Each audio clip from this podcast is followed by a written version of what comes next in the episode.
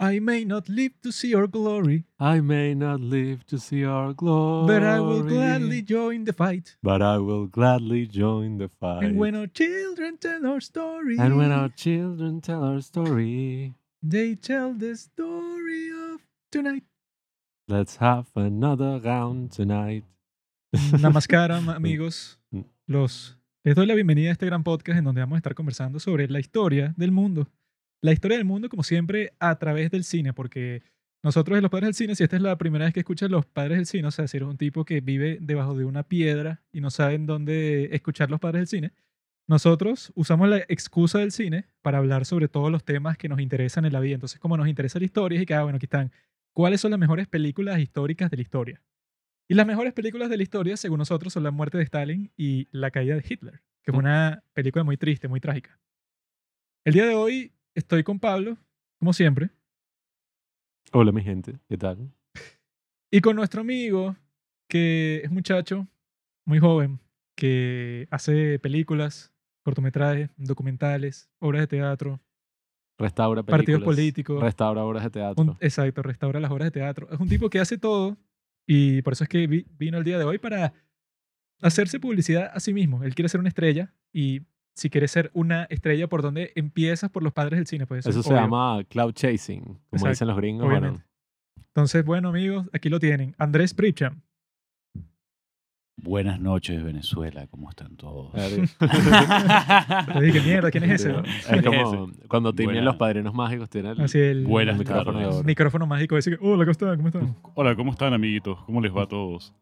No, vale, este, un placer conocerlos, amigos, volver a estar aquí en su... lo- Bueno, no conocerlos, ya nos conocíamos hace rato, de hecho. Claro. Un placer estar aquí en su podcast por primera vez, me parece una buena experiencia y vamos a hablar un poco de cine y de historia y de, bueno, lo que se nos ocurra, ¿no? Creo que no hay límites en esta conversación. Yo tengo una pregunta para ti. ¿Por qué decidiste poner una foto de perfil en las redes sociales con una máscara? weón?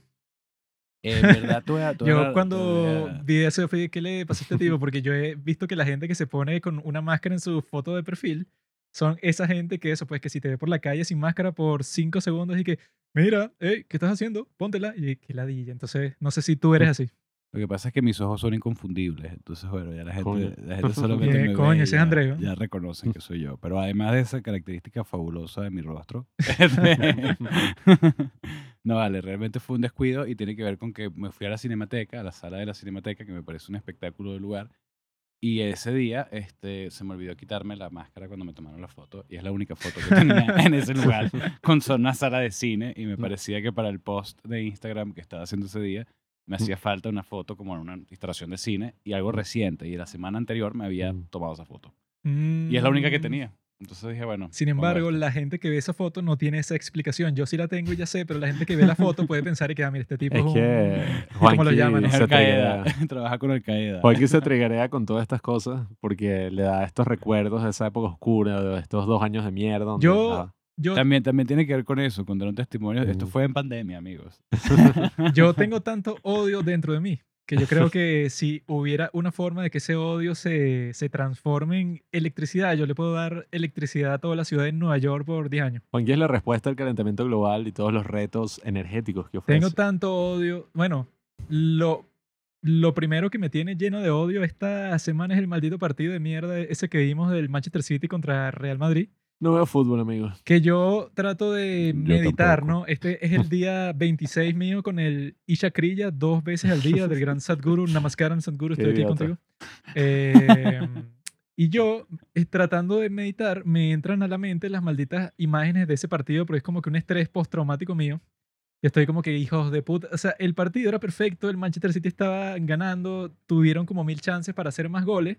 Y llegan estos malditos. O sea, que yo creo que yo voy a dejar de ver fútbol, porque yo estaba como que, ok, después del COVID yo dejé de ver fútbol por un tiempo porque los partidos eran aburridos. Y ahora pasa esta maldita mierda. O sea, yo soy del Barcelona. El Real Madrid es el enemigo frontal del Barcelona y los malditos están teniendo que si la mejor temporada de sus vidas, pues no tienen a Cristiano Ronaldo, los tipos llegaron a la final de la Champions. Entonces yo en este momento me quiero suicidar. Tienes que ver patinaje sobre hielo, amigo. Deporte mucho más interesante. También yo creo que, ¿cómo se llama esta gente que hace como baile sobre el agua? Eh, No me recuerdo. Nado Eh, sincronizado. Nado nado sincronizado, eso mismo. también es increíble, y waterpolo. Me No. entretiene mucho más que el fútbol, te lo juro. Entonces, Yo veo waterpolo todos los días. No, ya- cada vez que me levanto. Ya el A fútbol mí es también, muy me parece más doloroso divertido. para mí. weón. A mí me A parece... mí, bueno, es que a mí lo que me da risa teniéndote aquí ahora, ¿no, Andrés? Es que la última vez que hablamos habrá sido cuando. Verga, como, Como hace tres años. Tres años más o menos, tal vez. Bueno. tal vez por ahí. Desde hace tres años para acá todo ha cambiado. Juanqui es un gran ejemplo de ese cambio. Porque Juanqui, nosotros estábamos hablando, es como este personaje así en la sitcom que siempre está en una, ¿sabes? Siempre está haciendo una cosa loca y que si no, ahora voy a hacer esto, voy a hacer lo otro. Bueno, los dos son bastante originales. Eso, hay que, Bueno. eso, eso, eso, eso sí te lo reconozco como amigo que soy. Bueno, pero a mí me da risa porque desde hace como un mes, mes y medio, vi un podcast de Joe Rogan con el tipo este y que Sadhguru, un Sadhguru. gurú. Y entonces ahora él se encargaba de hacer los desayunos, ¿no? En la casa. Ok, ok. Y ahora come como a las 3 de la tarde porque se despierta y empieza como a hacer unos sonidos en su habitación, unas meditaciones, trota, hace unas bromas y después come que sí, una naranja. Una Está volviendo un así. fanático. weón. Y que es. Pablo, para que lo que está contando suene más entretenido, lo exagera así, pero como por 100. Ya dejaste de comer carnes, ¿verdad? Y no haces nada en tus sartenes, nada de huevo frito, nada de tocineta, nada de esa Mm. mierda, ni azúcar, Coca-Cola. Lo, lo bueno, Hace de- todo eso, l- el triple. Cero consumismo, nada de mantequilla. lo bueno del gran Sadhguru es que el tipo te dice, ok, bro, o sea, lo mejor sería tal cosa, pero tú no tienes por qué hacerlo mejor todas las veces de tu vida, pues, o sea, tú no vas a estar obsesionado, como te dije a ti en la nota de voz, pues, que es como que, bueno, no es que vas a estar y que no, yo solo voy a comer vegetales todo el día, o yo solo voy a comer fruta o tal, o sea, no tienes que entrar en un régimen así, sino que el tipo te dice que, bueno, estas comidas sirven para esto, estas otras para esto otro, si tú quieres comer de esta forma, bueno, chévere, si no, usa esta otra dieta y eso. Y entonces yo, lunes, miércoles y viernes, yo me levanto, ¿no? Chateo con mis chinas, porque a esa es la hora en donde están así activas, en, Activas, el- pues. activas en la pista.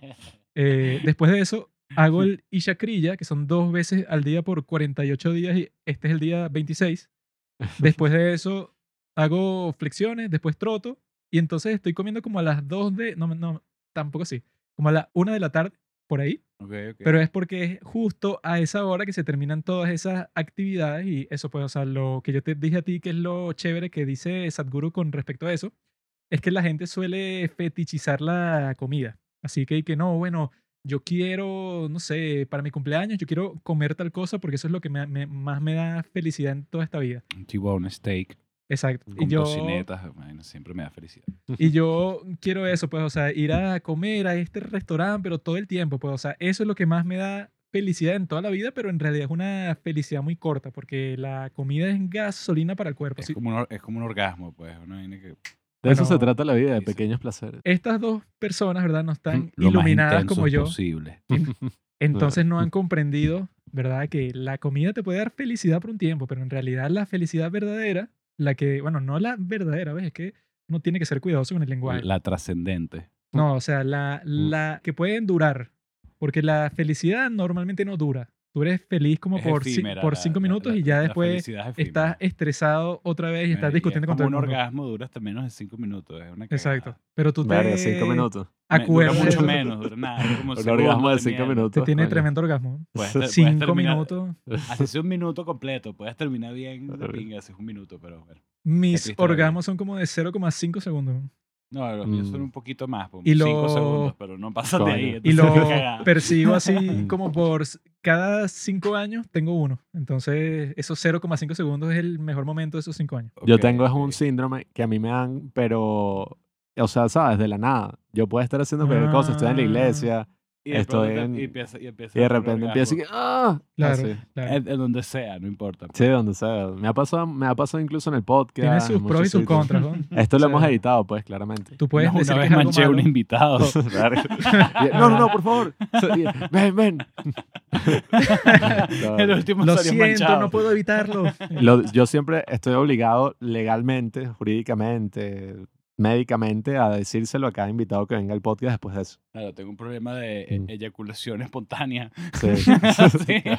Bueno, tú lo llamas problema. Él lo llama Felicidad una espontánea. experiencia. Bueno, eso es interesante Exacto. porque leí un artículo recientemente de David Wong, que es uno de mis escritores favoritos del internet, y lo recomendé en mi recomendación pasada. Ujú. Y él dice que hay un documental de Arnold Schwarzenegger cuando el carajo estaba super yuca y era un físico-culturista. Antes de ser Eh, actor y todo. Ajá, creo que se llama Pumping Iron. Y él era un personaje, qué. ¿oíste? Era un personaje ese tipo Sí, antes sí, de todo. El bicho era. Cuando era bueno, súper musculoso.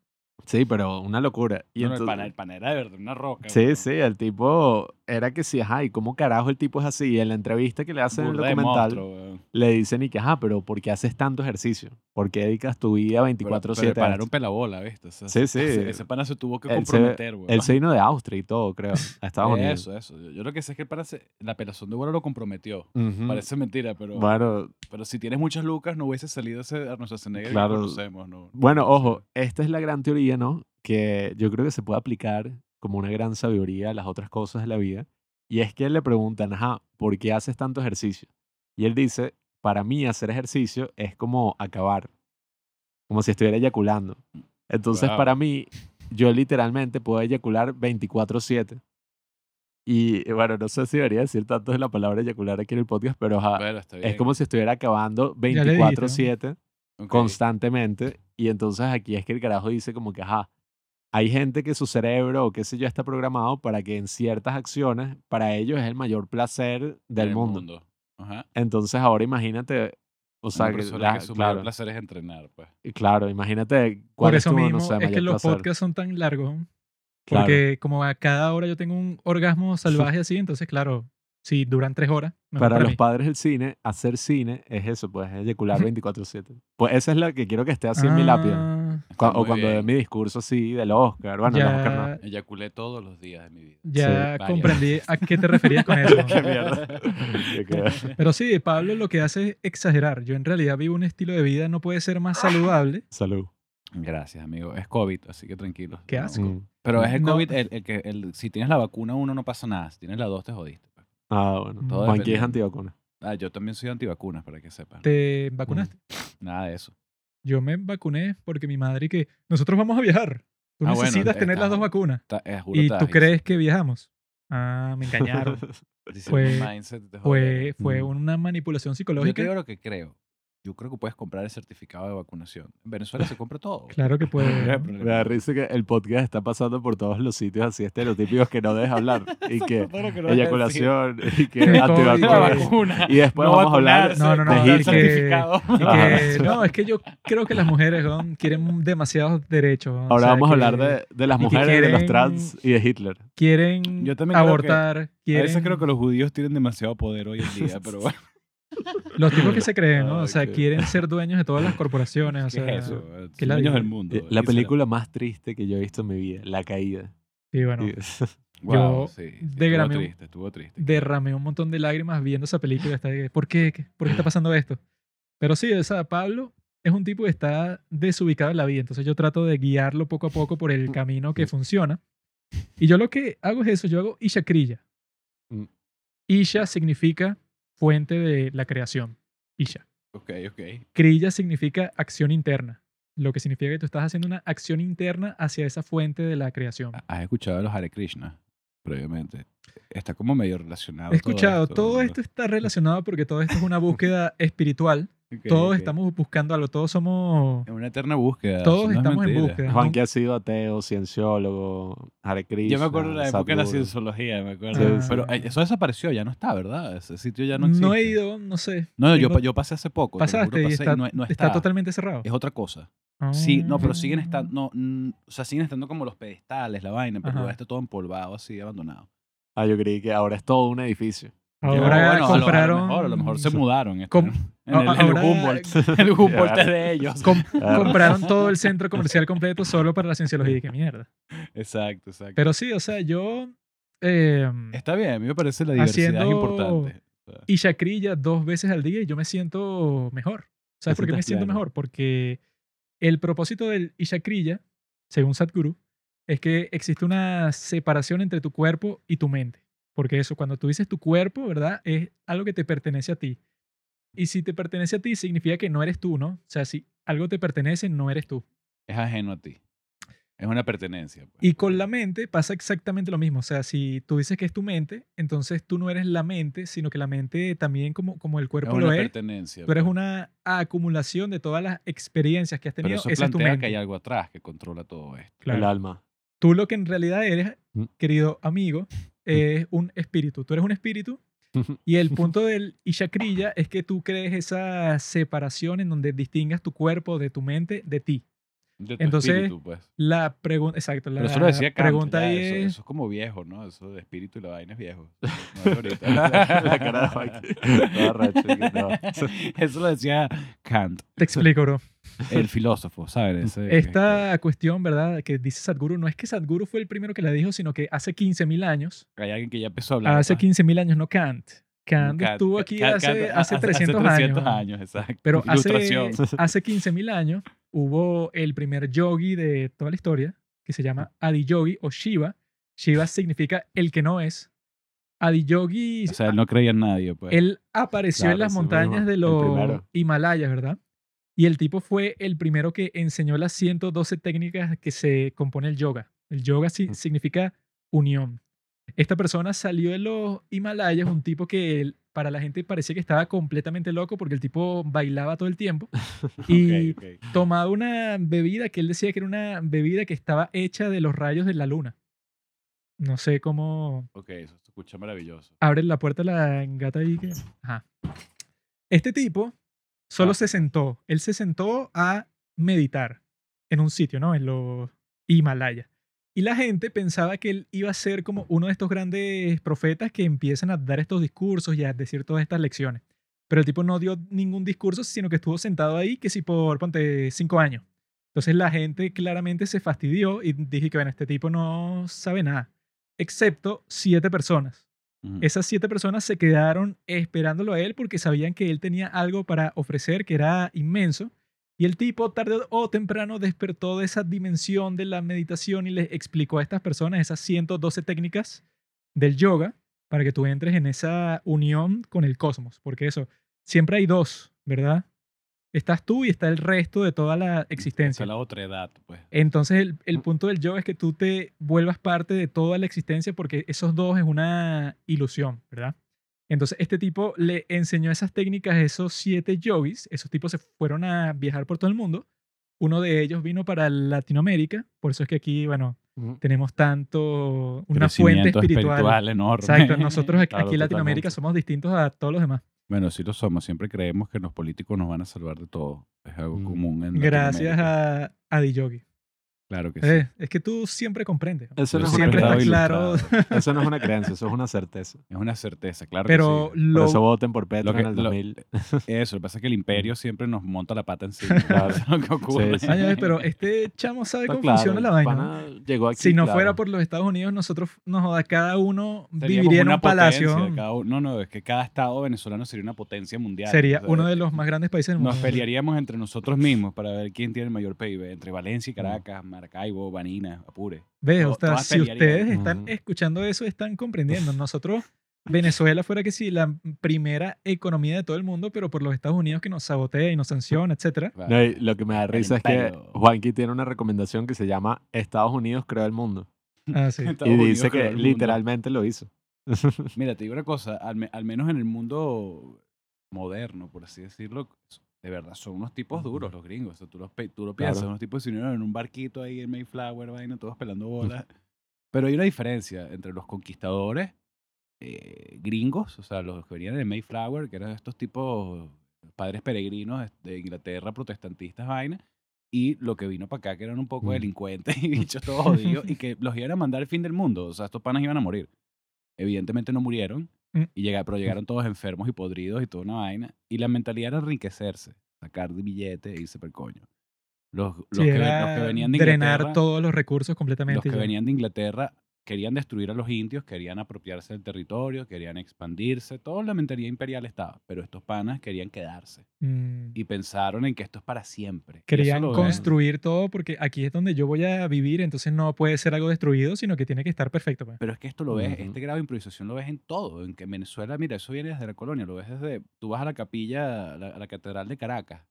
Mm. Hermano, la catedral de Caracas parece una iglesia de pueblo grande. Sí, sí. Burda de No grande. es para nada épica. es Pero para nada épica, es una cosa Ujú. súper minimalista. No es así que si la Sí. Basílica de San Pedro y que wow. Pero es que ni siquiera tú vas a la catedral de México y es una vaina sorprendente, hermano. Es churrigueresco, oro, vaina. Sí, bueno, es que tanto. México como Perú eran las grandes joyas, así que en, en donde la plata, estaban las pues. grandes minas, ahí es de donde sacaban todo para España. Claro, era- eran los virreinatos más importantes, por decirlo así, y evidentemente nosotros éramos menos que una capitanía general, porque tú Sí, sabes que como- nosotros, Mm, 200 años después de que nos descubren, es que nos volvemos capitanía general, en el 700.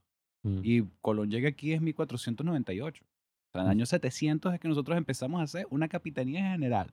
Antes éramos, ¿sabes qué? Un territorio insular, o sea, no Mm. éramos nada.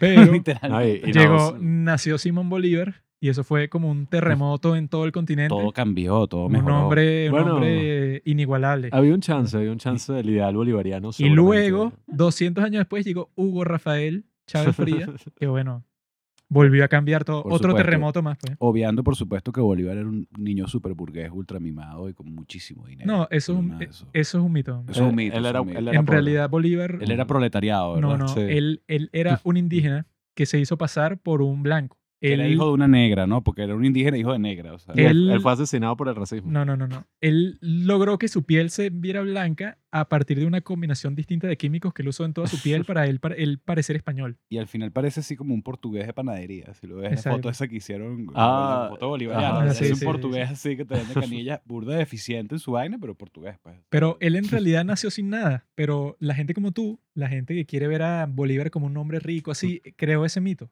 Pero en realidad no es verdad. Bueno, es que verdad, ¿verdad? esa es la Bolívar cuestión. nació pobre, pata en el suelo. Bolívar nació así un indígena sin nada. O sea, el tipo tuvo que crear toda su riqueza. Se convirtió en un hombre de negocio. Claro, y con eso financió las guerras federales. Todo. O sea, Exacto. él, él hizo su riqueza haciendo billete de negocios, pues en la colonia, sobre todo. Yo he ido ta- negocios Bolívar. tantas veces Claro, a las casas de. Bolívar que yo, o sea, el guía dice eso. pues. Destacando su profesión de conquistador. Entonces, Bueno, libertador, perdón, lo- libertador. Por eso fue que yo te presté el libro que te acabo de dar, que es la gran historia de Hernán Cortés, que si ustedes escuchan el podcast saben que yo hice una serie de Ah, verdad, sí. podcast sobre Hernán Cortés que tú lo escuchaste, ¿no? ¿Qué te parecieron? Interesantísimo, la verdad. Me, me parece que, primero que nada, tienes una pasión por el personaje. Quiero leer el libro. A ver quién es el tipo, porque en verdad no sabía que era un tipo astuto, sabía que había hecho muchas vainas, pero después de echarme todos los cuentos y haberle escuchado el podcast, digo, verga. Mm. Es como, eh, a veces siento, eh, es mi impresión al menos, de, tengo que ver cuál, de dónde salen estas fuentes, todo, pero pareciera que el tipo era como inmortal, ¿no? O sea, como que firmó un trato con el diablo. Eso es lo que, lo que pa- parece, porque tú cuando lo lees, tú estás y que, bueno, tiene que ser esta batalla en donde se va a morir. Esto es imposible, que este tipo no puede sobrevivir 10.000 contra Sí. 300.000, una vaina así me dijiste No, tú, y- ¿no? Era, era una proporción ilógica. Que sí que, no, y que en esta batalla como que los encontraron así descuidados, entonces los tipos estaban como que en una montaña, que sí, 200 guerreros contra 150 mil.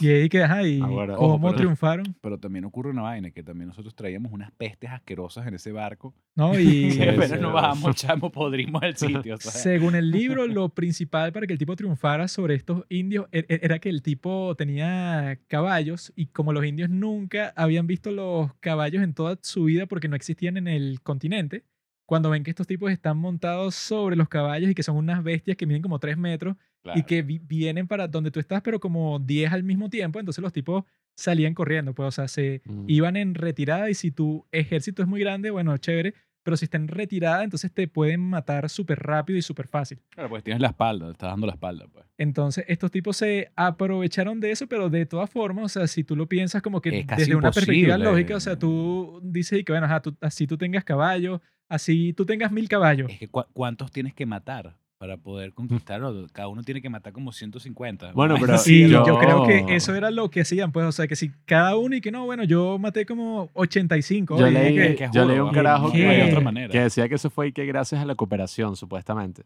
Y que básicamente en ese territorio los tipos no sabían ni siquiera que había más allá que si de aquí, sino que no, bueno, esta otra tribu es que si mi enemigo.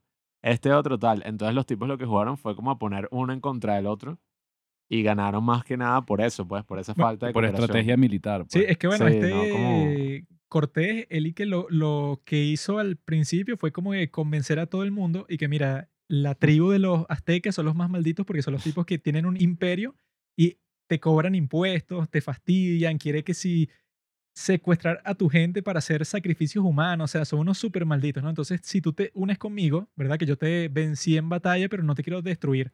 Quiero que te unas conmigo, o sea, que tú tienes como 80 mil guerreros dámelos a mí y yo me voy a la ciudad azteca que era Tenochtitlán para eso, pues, para destruirlos para siempre y no vas a tener que pagar impuestos más nunca. Mm. Y los tipos se creyeron ese cuento, que obviamente era falso, que bueno, que cuando Cortés destruyó al imperio azteca fue que, ok, no existirá el imperio azteca, pero ahora yo, bueno, o sea, yo soy el emperador más maldito del mundo, pues, o sea, yo no te voy a pedir sacrificio, ni impuestos, ni nada, sino que yo voy a destruir todo el sitio en donde tú vives ya. Era el primer Pero- líder mesiánico.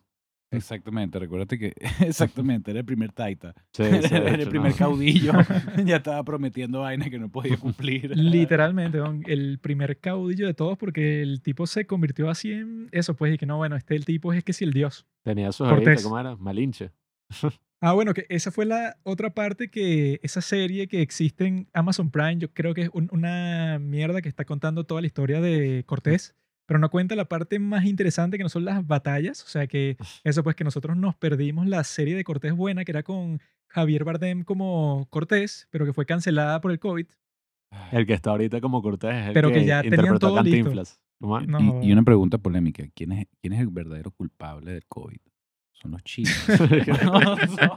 Pueden escuchar nuestro capítulo donde hablamos de la gran conspiración Sí, detrás de ya. la pandemia. ya ese Sí, tema fue tocado, ¿no? Sí, sí. El- Fue tres horas, tres horas de El culpable claramente ahí fue China, o sea, no hay ninguna otra explicación porque, bueno, como Pablo ya ha dicho como mil veces que los tipos cerraron todos los vuelos y todos los viajes dentro de China, pero no fuera de China. Lo que quiere decir que tú y que, ok, no se esparce el virus por Dentro de- China. dentro de nuestra... Exacto. pero si tú te quieres ir para otro sitio en donde no vas a estar confinado como está en China, Vete para el coño. rueda libre, o sea, no Tranquilo, importa. hermano, más bien te pagamos el pasaje. No, y literalmente, ellos cuando les cerraron los vuelos dijeron y que son unos racistas. Sí, sí. Y que Estados Unidos Y es que racismo. obviamente que te van a cerrar los vuelos porque vienen acuerdo, puros enfermos. Había, había todo un peo en ese momento como de xenofobia y Mm. no sé qué, y en verdad era un desastre. Pero lo que iba a decir de la parte así de la historia de Hernán Cortés, que es más loca, es que, o sea, ¿cuál crees tú que era como que el, lo esencial? Pues, o sea, ¿cuál era el aspecto que si tú no tenías eso, pues fracasabas y ya? Con Hernán Cortés, no tengo idea. Adivina. Wow, es como muy amplio. Astucia. no sé cuál sería. Sí, bueno, hay como 10.000 aspectos, pues, pero el principal que le, que le hace bastante énfasis en el libro es que el tipo tuvo la suerte de que cuando llega a la costa, ¿verdad?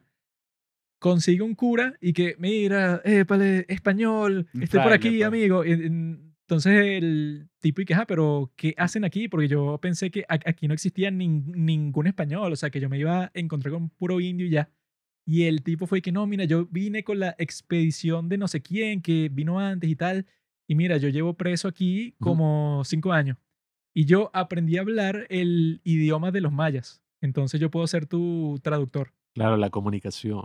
Entonces él cuando consiguió un traductor fue que pudo pasar de librar puras batallas a comunicarse con estas tribus y que mira, o sea, no hay razón para que tú pelees conmigo porque yo voy es contra los aztecas. O sea, si tú me llevas allá, o sea, tú sabes dónde es, yo voy para allá y yo te voy a liberar a ti de tus amos. Y yo tranquilo, yo me cojo a tres indias y listo, pana, las coñetamos, le dimos, le dimos papiloma a todos y se mueren, ya está. No, y él, o sea, esa fue la suerte al, bueno, al tuberculosis, principio. traían un montón de enfermedades. claro, es que tenían otro. Eso era literalmente otro mundo. al otro mundo. Y Sí, al ellos bueno. llegar. El esa mundo. Lo, lo que ellos llaman el descubrimiento, entre unas comillas. Sí, que bueno, ya existía antes. Una- un- eso, una profesora que yo tengo que, que se llama Nancy de Miranda, y ahora la aprecio muchísimo. Hola Nancy, te quiero.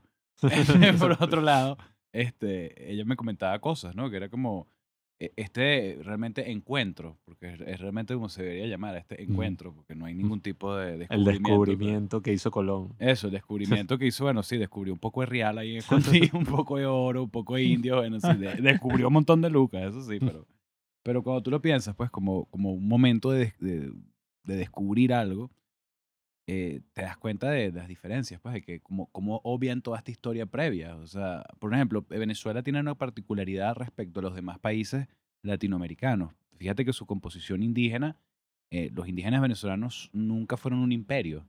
Siempre fuimos, eh, ¿cómo se llama? Nómadas. Era una sociedad nómada que era itinerante. ¿Y por qué era esto? Porque la misma naturaleza era cíclica y les brindaba una manera de vivir Mm, en una sustentabilidad distinta a la que se podía entender en otros reinos, en otras, en otras formas imperiales de existir, como los aztecas, los mayas, los X. Eh, eran otros sistemas, no, no estoy diciendo que de nosotros era mejor o peor, pero creo, creo que sí éramos más sustentables en cuanto Mm. a, a que Tan estos tipos- ecológico. eh, Sí, bueno, tenían una forma de existir con la naturaleza que era precaria, todo lo que tú quieras, pero imagínate lo noble que era la tierra también, que permitía que eso ocurriera, ¿no? Bueno, para todos los que están escuchando esto, que claramente no hay video, tienen que saber que Andrés también es parte indígena. Sí, tengo... Su tengo- padre es Yanomami, su madre es Caribe, su abuela es es toda la española. pinta de ser- de otra, de otra tribu. Mierda. To- Todos murieron indios con indios. Unión de corriendo. todas las tribus del mundo. Solo que su tatarabuelo, por cuestiones de la vida, era pakistaní. Exacto. Entonces, eso fue lo que lo volvió así. Por eso es que él se ve así, o sea, que tú no sabes qué, o sea, tú lo ves y tú dices, y que, ah, pero este tipo, ¿de, dónde viene? ¿De no? dónde viene? Andrés, no, bueno, en verdad Andrés sí parece un tipo así como que se metió donde los indios y luchó como unas batallas con ellos, tal, Sí, se o el sea, largo. este tiene Y se pinta de, pinta de racista, ¿no? del miembro del Ku Klux Klan. ¿no? Del No, Führer. él se devolvió y por eso así ahora con el pelo Pero recogido. de Lo, lo, ul- lo aprendió. último que, vo- de, que voy a decir antes de pasar a, a que tú nos expliques tu forma de en la que te vamos a conocer el día de hoy, Andrés, es que no solo Cortés tuvo esa forma de suerte, sino que el tipo después se consiguió a la que llaman Malinche, que no solo sabía el lenguaje maya, pero también el azteca, y de alguna forma, que bueno, que eso no se explica en ningún sitio, pero al parecer pasó, aprendió español.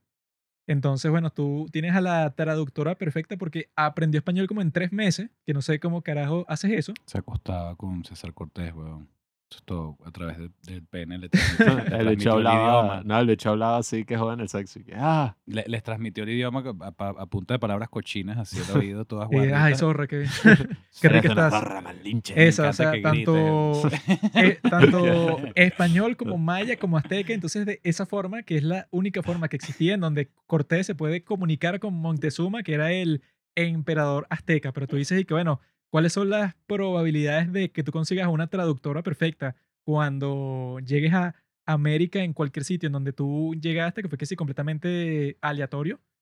Tú empiezas a pensar que si existe el destino o no, o sea, que fue lo que yo dije en el podcast, y bueno, debe existir el destino, algo parecido para que tú encuentres a una traductora perfecta que sin ella no te puedes comunicar con ninguna de las tribus que vas a encontrar. Bueno, es como César y Cleopatra, algo por el estilo, pues, ¿no? Bueno, es que esa es la cuestión. Cuando hablamos de una máquina del tiempo, todo el mundo dice, ay, yo mataría a Hitler.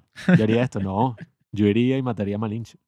Sería y mataría a Valencia. Bueno, La vaina más rebuscada. Lo sí. que, lo Eso que hubiese dicen- solucionado los problemas de la humanidad, ¿verdad? Lo que dicen varias es- veces en el libro es que, bueno, si le pasaba algo a Malinche en cualquier parte del viaje, se terminaba todo, porque entonces el tipo no puede manipular a las tribus ni nada, sino que está forzado a que todas las tribus que le encuentra, bueno, a pelear. Y si es a pelear, pues lo van a destruir como a los cinco minutos, porque el tipo, eso, No tiene los números. tiene como 280 guerreros que lo- de los 280, bueno, los, los tendrá al principio, pero como a los 10 días ya tiene como 220. pues, 220, claro. y porque se mueren, se enferman. Malaria, vaina, eh, quién sabe, dengue, todas las enfermedades. En- eh, entonces, sin pues. tener forma de traducir nada, nada funciona. Entonces, ya saben, los traductores son importantes. Ese es el mensaje de toda la historia. Ese es el mensaje del podcast. Eh, Y ya, al escuchen. fin. y listo. Las- Ahora, Las, traducciones certificadas son importantes. y, eh, paguen bien. y, eh, Sí. podemos pasar a que Andrés nos va a decir esa pregunta. Si ustedes no han escuchado muchos capítulos del podcast, no la habrán escuchado antes, pero lo que dice es que cuando nosotros tenemos un nuevo invitado, lo que hacemos es que le preguntamos cuál serían las tres conciencias que tú quisieras habitar por 15 minutos aleatorios si tú vivieras en una especie de escenario así co- como el de Being John Malkovich, en que eso, hay una puerta mágica en donde tú entras, ¿no? Y esa puerta te mete en la cabeza de cierta persona, ¿no? Entonces tú en esta dinámica del podcast puedes escoger quién sería esa persona y él tiene tres opciones y nos va a explicar las tres opciones para que lo conozca mejor. Ok, ok, bueno. eh, la primera opción que, que doy, pues, eh, hay varios términos, pero vamos a ir cronológicamente. ¿Quién nació primero, quién después? Eh, el primero que sé que nació, tengo una duda ahorita quién nació después el primero, pero bueno, no importa. Lo importante es que Francisco de Miranda es el primero. ¿Por qué Francisco de Miranda? Bueno, es un- es un prócer venezolano, es todo el tema de- del país, lo conocemos los que estudiamos aquí en Venezuela desde que somos unos niños, nos echan el cuento de, de- de todos los próceres, entre ellos Francisco de Miranda. ¿Por qué él? Porque él, bueno, me parece que es un tipo importante, me parece que es un tipo que dio, le dio la vuelta al mundo en una época en la que darle la vuelta al mundo era algo sumamente difícil y, y dificultoso. Tuvo relaciones sexuales con Catarina la Grande, un personaje que, cuyos retratos me parecen muy atractivos al día de hoy. Además parece que era como una mujer grande también, por eso le decían así. Pero este, de ¿Te igual gustan, forma, ¿Te gustan sí? me gustan grandes, sí, me gustan Mm. como de mi, de mi tamaño. Tipo Norbit. Tipo Norbit, algo así puede ser, exacto, exacto. A mí también, a mí también. Eso no es grande, esa es masiva. Esa es masiva. Bueno, exacto. ya déjame hacer un mínimo, mínimo, mínimo Sí, inciso sí. sin desviarme de la historia. Pero yo tengo un amigo que una vez me confesó que, que me gustan las gordas. Así como Ok, un gran como- secreto. Como, un problema. Sí, pues. y todos nos quedamos así en silencio, todos en el grupo de amigos. ¿Y qué? Y ajá, pero ¿y, y desde cuándo? O sea, ¿cuándo te diste cuenta que, que tenías eso? Y entonces, ¿y qué? Desde que vi Norbit. Y que, estás consciente de que ese era Eddie Murphy con un traje de gorda, ¿no? Y que sí, sí, pero marico, la es gorda. Está, y nosotros, Oye, como Y- que tienes un problema de fondo Claro, un poco más sí, complejo claro. que Tus no. padres hicieron algo en tu infancia. Y, y Juanqui era ahí que... Vestido de mujer. Sí, sí, no, y este Juanqui decía que, bueno, pero yo no entiendo el problema. O sea, él debería ser el hombre más feliz del mundo. Porque, o sea, si te gustan las gordas, coño, arrechísimo. Lo tiene No. fácil. Sí, o sea, está... Yo y que eso es como si tu comida preferida de todos los No, tiempos marico, fuera el feo. pan. Y que eso, ¿no? O sea, tú cuando comes pan pan, es feliz. lo que te encanta. O sea, pan solo. Entonces, bueno, tú serías el tipo más feliz del mundo porque encuentras a cualquier gorda en cualquier parte y ya eres feliz. Bueno, o sea, tú eres el tipo, no, estás en un éxtasis constante, ¿no? Sin ofender a las gordas, las amamos, las apreciamos, las queremos. Las respetamos y a veces nos gustan también. Tampoco podemos decir que todas las gordas son horribles. Las gordas son hermosas. Pero bueno, tiene su continúa lugar. con Francisco Miranda. Entonces nada, Francisco de Miranda, además de haberse agarrado a Catarina la Grande, que parece que era bien grande, este, después de haber hecho toda esa travesía, fue un tipo, coño, que fue a Inglaterra, fue a Nueva York, fue a... eh, que estuvo en las costas de Miami, estuvo en California, o sea, un tipo que tú dices, que ¿quién es este personaje en el que en esta época que un viaje tardaba seis meses, tres meses, cuatro meses, dos meses, Está en el arco del trufo. y no se enfermaba, no se moría, no nada. o sea, era un personaje gracioso y según una de las películas de Luis Alberto Lamata, no sé si es verdad o mentira, puede ser verdad porque él como que trata de, de leer los libros y las vainas, eh, el tipo le cortaba los vellos públicos a las mujeres con las que se acostaba. Eso me parecía. Ah, yo eso también, ¿no? Y los tengo guardados ahí Yo en el tengo, closet. yo, ¿no? yo tengo que confesar que sí, tengo algunas pertenencias. Chicas, lo siento. Pero no- tengo algunas pertenencias de todas las chicas con las que he estado. Por eso, Pero no- ah, por eso yo decía pero que no la vellos peluca, públicos. la peluca que tienes ahorita se ve un poco... La el- que tengo, bueno, sí, es de, es de vello público natural, ¿ok? Ah. Hecha a mano. Eso era lo que sospechaba. La, la tejió él mismo. Claro, Ah. claro, pero han sido vellos públicos de muchos meses, ¿oíste? No vayas a creer que esto tiene desde, desde que tengo 15 hasta ahorita, lo he ido acumulando. Mm, Menos mal, que no, menos mal que no nos pueden cancelar porque ajá, nuestra audiencia es reducida, pero No importa, no importa. Y aunque sea grande, no, tampoco te pueden cancelar. somos Ustedes, incancelables. ustedes siempre van a mantener su derecho de autor, ¿verdad? Claro. A no ser que les ofrezcan un millón de dólares, yo soy productor ejecutivo, puedo hacer la transacción. Ah, ¿ok? bueno, listo. Sí, yo soy barato, a mí me ofrecen yo, mil yo dólares y conozco, ya. yo conozco a los orellanos, somos amigos. Trato Llámenme. de hecho. Un millón. ¿Sabes lo que puedo hacer con un millón? Es más fácil eh, trabajar con intermediarios como yo, ¿ok? Y que Eres tú- nuestro manager. pero manager. tu comisión es que sí, el 45%. ¿no? Es- Bueno, yo soy justo, 51, 52 para mí, dependiendo. Pues este, siempre tengo que conservar la mayoría, pero es nada más por un tema de poder controlar el proyecto, ¿ok? Es Un tema legal. un tema legal, jurídico, pero ustedes van a ganar, van a ganar bien. Trato hecho. Trato hecho. Fabuloso. Eso era lo mismo que le decía Francisco Miranda a Caterina la Grande, pero sobre su estafó. público. Evidentemente la estafó un O poco. sea, que tenía que tener el 51%. Fra- Francisco de Miranda era todo un personaje, pues me parece que era interesante como, y además, bueno, no sé, como que trató de salvar el país, trató de hacer un montón de cosas y Bolívar le metió esa puñalada trapera, como solía ser Bolívar. Y lamentablemente... La tenía bueno, merecida. Sí, bueno, cada quien tiene su perspectiva, pero para mí Francisco de Miranda no merecía su destino. Pero lo Mm. terminó, pues, y terminó en la carraca ahí retratado. Hay muestras de que esa carraca realmente era algo simbólico, que él se la pasaba por todo. No me recuerdo dónde coño era el pueblo donde lo metieron, pero siempre daba vueltas y andaba con prostitutas y con vainas y iba el bar.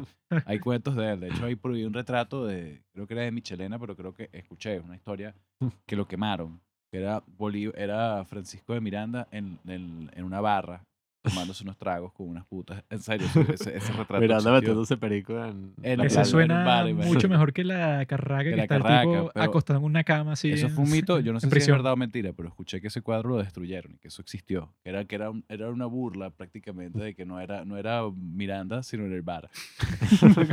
y prácticamente fue lo que hizo en su vida. Pues el tipo fue un gran líder, o sea, eh, no sé si la palabra es líder social, ¿cómo sería? Un líder político. Su- Mm. supo cómo meterse en ciertas esferas cuando Venezuela no era nada. Porque en ese momento ni Mm. siquiera el petróleo estaba sobre el Venezuela siempre ha sido algo, hermano. escenario. Siempre ha sido- Bueno, yo lo que vi sobre Miranda es que Simón Bolívar dijo que él fue el que lo iluminó en cuanto a si él quería hacer una revolución social y que de toda la nación y tal, no podía ser como lo estaban tratando de realizar muchos, así que, que no, solo los blancos, o solo los blancos de España, solo tal, sino que tendría que ser con todas las razas, o sea, que fue como que la innovación que hizo Miranda, que que bueno, tú no puedes dejar fuera a la mayoría de todo el país en la revolución que estás tratando de hacer. Y eso fue lo que adoptó Bolívar para lo que hizo después. Es que para mí era el prócer más coherente. Para mí todos los demás, eh, no, no, yo no quiero Mm. decir que, que Francisco no tenía el pana Francisco. Francisco. Que Francisquito. De hecho, está aquí, No está tenía- en el baño. Me Eso, que Francisquito aquí, el pana, no tenía intenciones de lucrarse, ni de, evidentemente las tenía, y de brillar y de todo el tema. Pero considero que era el tipo como más consciente de todos los demás y que era el que menos ambiciones, al menos materiales, le vio en su, en su hacer. ¿Me entiendes? O sea, yo veo que Bolívar, su intención evidentemente era eh, perpetrarse en la historia como libertador y lo logró. Pero este otro tipo tenía como otros ideales, al, al menos en mi perspectiva de él. Pues no sé si estoy equivocado o es una causa perdida. Pero, pero para mí realmente el tipo era distinto. No, y es una figura de la que uno como venezolano no sabe prácticamente nada, sino esa imagen, pues, que es la Esa que imagen se de la ha marcado. carraca y ya está. Los Y que no sean venezolanos, la carraca es como una prisión, ¿no? Es una Española. prisión, una prisión española hecha de madera con unos palos Ajá, horrorosos. Y está este carajo como acostado ahí Es de una un forma súper sensual, ¿no? Sí, es, una, es un cuadro Sí. como sensualoso con sus medias blancas, Ajá, limpias. sí, en esa época, estar limpio significaba algo. Le estás diciendo al otro, yo tengo ropa limpia, yo me veo bien. Yo no soy como tú, que eres un tierrugo. Como, Eso es lo que yo le digo a Pablo todos los días. yo, me veo, yo me veo bien. Por eso es que yo uso estas calcetas así, estas Ay, tu medias blancas. segunda opción, ¿cuál es? Mira, hay un personaje que a mí me apasiona mucho que es, eh, no sé cuál nació primero. Yo creo que fue primero, sí, Langlois. Yo creo que sí.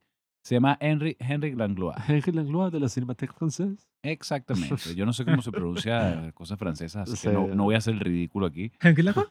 Exacto, pero ese personaje, Langlois, Langlois, no sé, Langlois, no sé cómo se pronuncia, creo que es Langlois, como se pronuncia realmente. eh, es un personaje apasionante, es un tipo como oculto en la historia que lo conoce la gente que investiga un poquito del tema. Pero esto es un personaje, eh, primero que les ves las fotos y es como gracioso, es impactante, es un tipo Mm. como gordo, grande, Sí, gracioso. un gordito y, Sí, y, ah, tiene- largo, gracioso. y es burda de gracioso. yo veo la foto y ya me parece gracioso. Entonces me puse a investigar quién, quién es este personaje. Y resulta que eh, previo a la Guerra Mundial, un poco antes, él, él inicia la Cinemateca Francesa como un emprendimiento propio, privado. No, no, la Cinemateca Francesa nace como, como algo privado, un cineclub.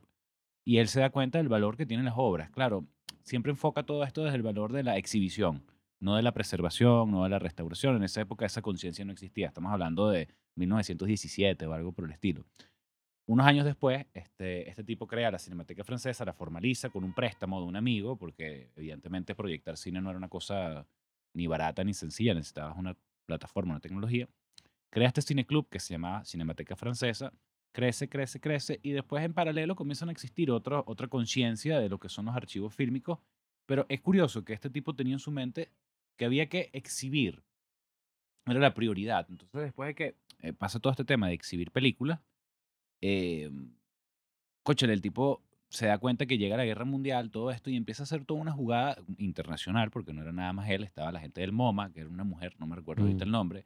Había un, había un alemán que se llamaba Ernest Lindgren, un alemán, eh, no, Ernest Lindgren era el inglés, perdón. Y había un alemán que no me recuerdo ahorita el nombre. Eh, son cuatro personajes que era uno del Reich Film Ar- Ar- Archive, que era el, el, el, film- el- archivo de, del Reich alemán, pues, de, de ese Mm. momento, que fue uno de los primeros archivos del mundo, estaba, el primer archivo es el de Estocolmo, que es gracioso que no participó en la creación de la Federación Internacional de Archivos. Fue el primero que salió en Suecia, sí, Estocolmo. Sacan su, su, su primera, eh, el primer archivo fílmico del mundo, año 33, imagínate, 1933 nace el primer archivo fílmico. Y en este momento comienzan a nacer todas estas otras instituciones, eh, la Cinemateca Francesa, el Archivo Alemán, el Archivo Inglés y el MoMA. Y la Unidos. Cinemateca Venezolana, que fue la primera de todas. Es muy interesante lo que viene después, porque pre- menciono a Langlois porque está relacionadísimo con la Cinemateca France- eh, venezolana. De hecho, él fue fundador con Margot Benacerraf, fue uno de los que vino para acá y apoyó a. Margot con un montón de cintas que tenía la Cinemateca, le da a la cinta para que la Cinemateca tenga un patrimonio propio de cine europeo. Mm. Entonces Langlois, imagínate, es un tipo que hizo tantas vainas en su vida que hasta nos dejó la posibilidad de armar una cinemateca y según lo que se dice en las investigaciones, los libros que yo he podido acceder, fue íntimo amigo de Margot Benacerraf, pero también fue quien la convenció de la necesidad de montar una cinemateca aquí. Entonces, para mí es un personaje que es tan influyente que llegó hasta este rinconcito del planeta Mm. con algo de lo que él hizo. Pues nos dejó aquí unas películas, una vaina, y arrancó. Esta, en el 66 arranca la Cinemateca Venezolana con presencia de Langlois, están las fotos, en el discurso inaugural, Margot Benacerraf, todo este cuento. Mm. Y era un tipo que ya murió 10 años después, o sea, ya era un hombre mayor. Y bueno, te digo, me parece apasionante que ese tipo se haya dedicado a esto. En plena guerra mundial montaron la Federación Internacional de Archivos Fílmicos con la intención de que durante, ya sabían que venía el conflicto. Entonces, de no bombardear todo lo que tenía que ver con archivos fílmicos, Mm. Claro. porque era importante para todos. Entonces, esa conciencia nace a partir de estos personajes, me parece apasionante. Como su vida, como lo que hizo con su vida. Digo, Bueno, y incluso qué personaje. Jean-Luc Godard, François Truffaut, ellos son que sí, Todos son amigos. hijos de la cinemateca, por así decirlo. Todos son amigos y este tipo fue, digamos que él no hizo cine, no era un autor, no era un director, pero creo que fue como eso previo que todo autor necesita, es como la alimentación, Ujú. no sé si de, de- de- del inconsciente, no sé cómo se diría, o, o agarrar Claro. un bagaje, es, él les permitió esto a todos estos directores que Mm. vinieron después. De la nueva ola francesa. Wow, o sea, Langlois es un tipo que es una base. Lo que No, pasa sí, es es que que, en esos tiempos, ¿cómo hacías para tener acceso a una gran cantidad de Mm. películas? Era imposible. y cómo las exhibías gratuitamente, como, como la gente, Mm. para la gente pagar cine era algo costoso, o sea, tenían que dejar Mm. parte de su salario ahí pegado, pues. Mm. Uno ve los valores de la butaca y dice 2 dólares, 3 dólares, pero ¿cuánto eran 2, 3 dólares en los años 20, en los años 10? Sí, sí. Una fortuna, o sea. Y cuando toda la tecnología era muchísimo Ver más cine, costosa. pues. ver cine era como ir al teatro, la gente se vestía formal, bonita, con Claro. un monóculo, una vaina, un gorrito. O No sea, como era ahora, Una cosa. Que la gente va al cine a ver esas películas de Marvel. Van a perder su tiempo y antes no, la gente veía dramas sociales. O veían a Bergman. Bueno, tu tercer personaje es mi preferido porque él dirigió mi película preferida llamada Ocho y medio. Oye, Joaquín, no sabía Mm. eso. También es mi película favorita. ¿ves? Otro Mezzo, ¿en serio? Ah. Ocho y medio, claro. Yo creí Es que una ibas a me- decir, Es la no mejor obra que se ha hecho en la Y, eh, humanidad. no sabía que era de Fellini. Y gracias. Sí, qué verga. no, Fellini es muy importante. Creí que ibas a decir eso, Joaquín. ¿En serio es tu película preferida? Sí, claro, claro. Ocho y medio es una maravilla. Es Son una unos posers. ex- extraordinaria obra, extraordinaria. La mejor película se llama El relajo del oro. Ah, bueno, por supuesto. Esa es otra cosa extraordinaria del cine venezolano. Pero no sé mucho de la vida de Federico Fellini. Mm. Mira, yo tampoco sé demasiado, pero te digo lo Mm. que sé que, que eh, ocho y medio, cómo nació ese contexto, de- es como que el tipo había dirigido siete películas y media y tenía este pedo de tengo que dirigir algo más. Ya era un director consagrado, ya era un tipo reconocido, ya tenía dinero. Él también trabajaba en publicidad, trabajaba en otras áreas, entonces tenía mucho dinero, venía de una familia con plata, o sea, ya la realización personal él la había logrado. Pero ¿qué viene después? ¿Qué viene después de lograr todo esto? Eso, eso es ocho y medio, es como este estanque creativo, pero a su vez es esta vida que todos queremos tener y cuando la tienes, ¿qué pasa? Es como Claro. la insoportable levedad del ser, no poner incluso eso ahí, las imágenes que tiene la película no es que es una película y que, ay, el bicho se droga No, no. y está por ahí tomando, sino es una vaina esta surrealista que con una imagen te comunica todo. El bicho flotando como si fuera que si una cometa. Uf. Y es cae hermosa, así hermosa, o- el final de la película, que bueno, no lo voy a spoilear, pero también es, una así súper... Y además, además hay un momento, a mí me encanta, uno de mis momentos favoritos, es cuando él está como en este, creo que es como una terraza, un restaurante, y empieza a escuchar a esta mujer cantando. Y de pronto, como que se mete por un cuarto y era un harén, es la casa, ¿no ah, sí, Sí, sí, sí, el arenque. Chavo, qué Es buen la lugar. Todo- casa todos con los hombres, todas sí. las mujeres que ellos han conocido en toda todos su los vida. hombres tenemos un harén de eso. o sea, estamos claros, es imaginario, pero todos lo tenemos. A No, mí y- yo tengo el mío. La Aquí jeva están con todas 26. las mujeres que yo he visto en toda mi vida y todas me sirven a mí. Qué buena escena la del harén, ¿no? Cuando, cuando llegan estos personajes y, y como que le está cumpliendo 28 años esta mujer que además está buenísima, me parece que era bellísima igual, Muammar Gaddafi. Pero tienes que ir para, tienes que irte al cuarto de arriba.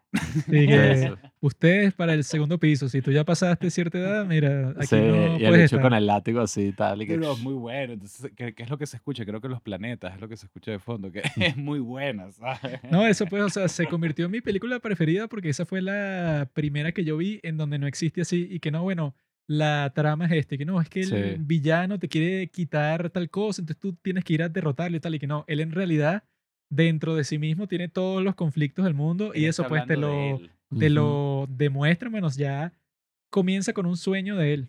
Y un sueño en donde él está que sí atrapado, claustrofóbico, o sea, el tipo le está pasando terrible. Claro. Y el resto de la película es él y que, bueno, que se aparecen sus padres que si en el cementerio y que mira, hijo, tu, tu vida está yendo muy mal, tú tienes que cambiar algo. O sea, el tipo está en una situación así de, de una bifurcación, pues él no sabe qué hacer. Y eso, pues, o sea, la forma en que te demuestran visualmente todos esos dramas psicológicos fue lo que yo quedé así, que yo nunca había visto que se que, ok, es algo que está pasando dentro de ti, pero encuentran una forma fantástica de mostrarte todo eso, pero visualmente, bueno, o sea, con el final, eso pues que si todos los dramas que él tiene, te los expresan cinematográficamente. pues. Esa fue como nuestra primera experiencia que yo me acuerdo, estábamos con un amigo viendo la película, o creo que tú la viste con el amigo nada más y después la vi yo, y cuando se acabó el y qué, ¿qué coño pasó? Sí. ¿Y qué, que- qué carajo y que, pasó? Y ¿qué yo- acabo de ver? Y, Sí, y, que- o sea, yo se la mostré a él porque yo la vi primero yo solo, pero yo se la mostré y que mira, esta te va a encantar porque es una locura. ¿no? O sea, cuando Es esa fue muy la buena. primera que yo vi, que yo dije, no, bueno, esta no es como que una narrativa común y corriente, sino que lo que te está mostrando es algo superior. Y es, y es como muy interna, es una película que sale, eh, esto suena como muy cliché, parece una campaña de publicidad, pero sale del corazón. Claro, es verdad, es verdad. es verdad, es verdad. Esto no es algo común, es lo que sale del Claro, corazón. Fellini no se veía, no se veía como Marcelo Mastroianni y no sé la calidad de las jevas con las que estaba, bueno, no la calidad no pues, pero Sí, sí, si eran tan si eran todas modelos, no estoy Sí, claro. quiso, sí quiso, sí la quiso calidad- decir calidad. No, no. sí la quiso decir. Las mujeres son como los carros, ¿Y como los autos. Tienen distintos Tú lo modelos, compras, propiedades. Tú lo compras y bueno, es tuyo, ¿no? Por eso es que no tiene sentido cuando tú le pegas a tu mujer, porque eso es como que rayes tu propio auto. no, o sea, lo que puedes hacer ¿Por qué harías eso, Puedes vendérselo a otro hombre que quiera comprarlo. si lo pues. rayas, ¿quién lo va a Claro. comprar? Tiene que estar perfecto para poder venderlo. Más bien, tienes que poner la Ah. dieta, que haga ejercicio, ¿sabes? Que se, Que se vea perfecto, pues. Claro, que se vea Tienes que como darle la gasolina. Exactamente. tienes que entregarla como nueva. Bueno, ya que dijo sus tres personajes, yo creo que ya lo conocen a él completamente, pero falta que les diga su propósito de vida, lo que quiere hacer para el futuro, todas las cosas que tiene preparadas, que es una de las razones principales por las cuales está aquí el día de hoy para mostrarnos a todos algo que ya yo llevo siguiendo desde hace tiempo, que tiene un proyecto de conservación, preservación de cine. Él, en las siguientes cuatro horas, nos va a dar una presentación en donde va a hablar sobre todos los, hasta el más mínimo detalle, sobre cómo preservar una película y qué es lo que quiere hacer con eso en el futuro. Así que si no les interesa eso, les recomiendo que pasen a escuchar mi recomendación, no la de. Pablo, sino, la mía que es más corta y se estrenó el lunes. Hoy, hoy en el futuro que escuchas esto es miércoles. Entonces, Por escucha mi favor, recomendación. Andrés Pripchan, cuéntanos cuál es tu lucha. Bueno, amigos, mi, Mi lucha, lucha, este es como Hitler. ¿no? Mi lucha, Mein Kampf.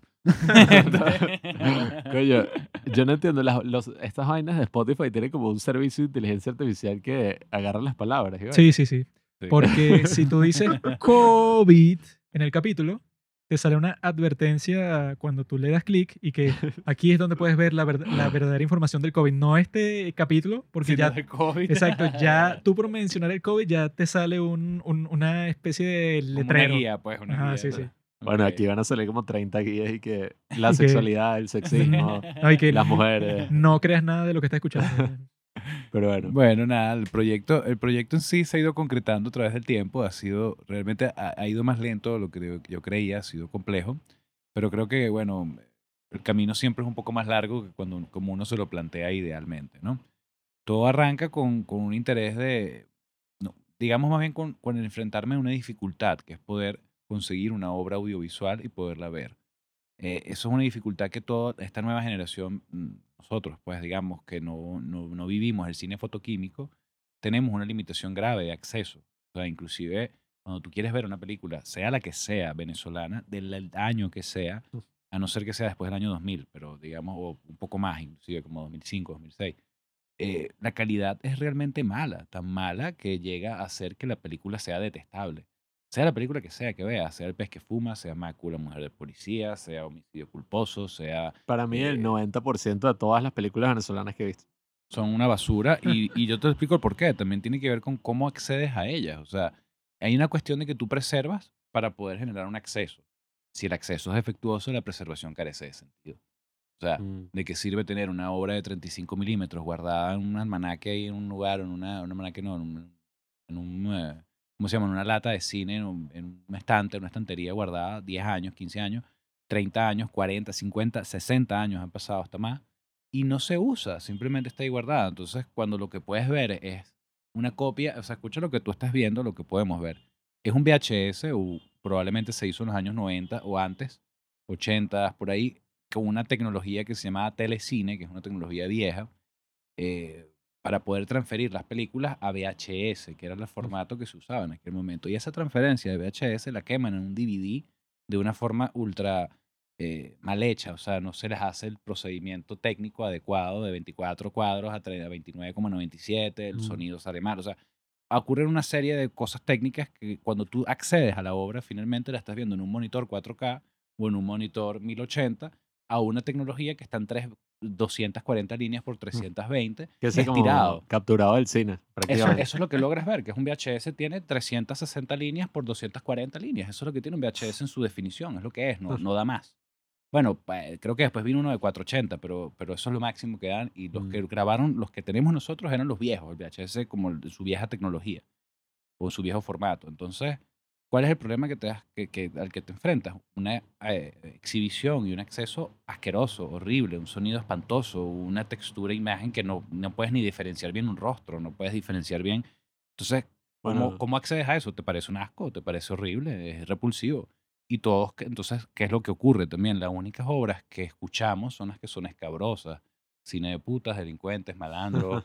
Entonces, como eso es lo que tiene éxito en taquilla, que es lo que marcó la taquilla realmente, creemos que es lo único que hay. Pero hay más cosas, hay muchas más cosas que están ah, ocultas en un archivo fílmico que, bueno, es un tema polémico, ¿no? Es en manos del Estado quien debe de ocuparse de eso, pero es un producto privado, son productos privados protegidos por ley de derecho de autor. Entonces, el Estado puede intervenir sobre eso, debe de intervenir, sí, sí debe, pero, pero es un bien propio, no puede reproducirlo, no puede usarlo. Entonces, todas estas preguntas es un poco lo que yo estoy tratando de ir eh, hilando y respondiendo y trabajando a través de varias cosas que hemos emprendido. Primero fue una pasantía, después fue una tesis de grado, después de la tesis, bueno, me, me gané un diplomado, se llama DIPRA, que es Diplomado en Restauración y Preservación Audiovisual. Lo están dictando desde Buenos Aires y lo veo aquí online en Venezuela. Y el final de este, de este diplomado es mandar una cinta argentina para que la digitalicen y me manden estos, digamos, no sé, negativos digitales, por así decirlo.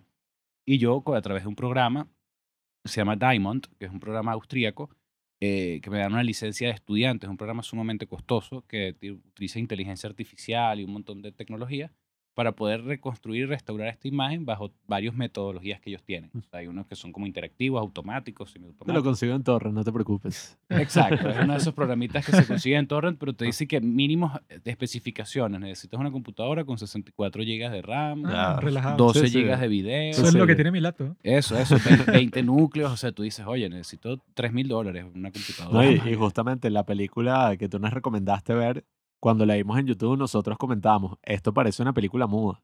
No, En una cuanto a la calidad, parece una, vaina, guarrada. el gabinete del doctor Caligari en 240. Eh, Un 240, exactamente, o hasta en menos, hermano. Mm, Y entonces, ¿cómo, ¿cómo reacciona una persona que tiene toda la vida viendo películas eh, de alto nivel de producción, de alta factura? Estamos, acabamos de hablar de un Fellini, Mm. acabamos, acabamos de hablar de, coño, los hitos, grandes hitos del cine. Una vaina que tú ves en 4K. y te enfrentas a este bodrio que además se supone que es tuyo y lo que te produce es un rechazo. Tú dices, esto no Mm. soy yo, esto no, esto no puede ser lo que yo haga ni puede ser lo que representa mi país. Esta no es mi identidad. Esto no es mi identidad, que eso es otro temazo, ¿no? que, que, que, que es venezolano, que no, tenemos una identidad. Creo que somos el país más diverso de Latinoamérica y no, y no porque seamos la Nosotros hemos conversado de eso y hemos concluido que Pablo no tiene idea y que yo soy el que tiene la razón. Lo que yo digo es que las comunidades son pequeñas. Entonces tú puedes tener algo en común que si con las personas que están alrededor de ti, que si con tu edificio, con la gente que vive cerca, con tus amigos, familiares, etc. Pero decir que yo tengo algo en común así súper profundo y súper patriótico con alguien que no conozco, que vive en el estado Amazonas, O en Trujillo. no creo. Es jodido, es, es eso, pero fíjate que yo siento que los venezolanos, eh, eh, los venezolanos no, los japoneses, por darte un ejemplo, sí tienen como una historia común, algo que los cohesiona, que los vuelve un mismo pueblo. Nosotros aquí eh, compartimos algo porque somos, estamos dentro de una misma facción, no nos damos cuenta, pero somos como una misma facción nosotros a nivel social.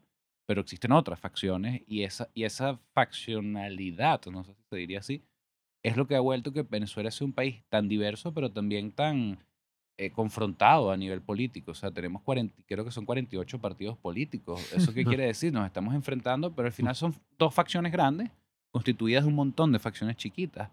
Pero estas facciones chiquitas no tienen conciencia de sus propias posibilidades. Entonces, terminamos en lo que es el bipartidismo. Es un tema, un tema creo que da para un podcast bien largo. Pero bueno, es nuestro Ay, país. es La historia. venezolanidad sí existe, amigo. Cómete una arepa. Cómete un perro caliente en la calle.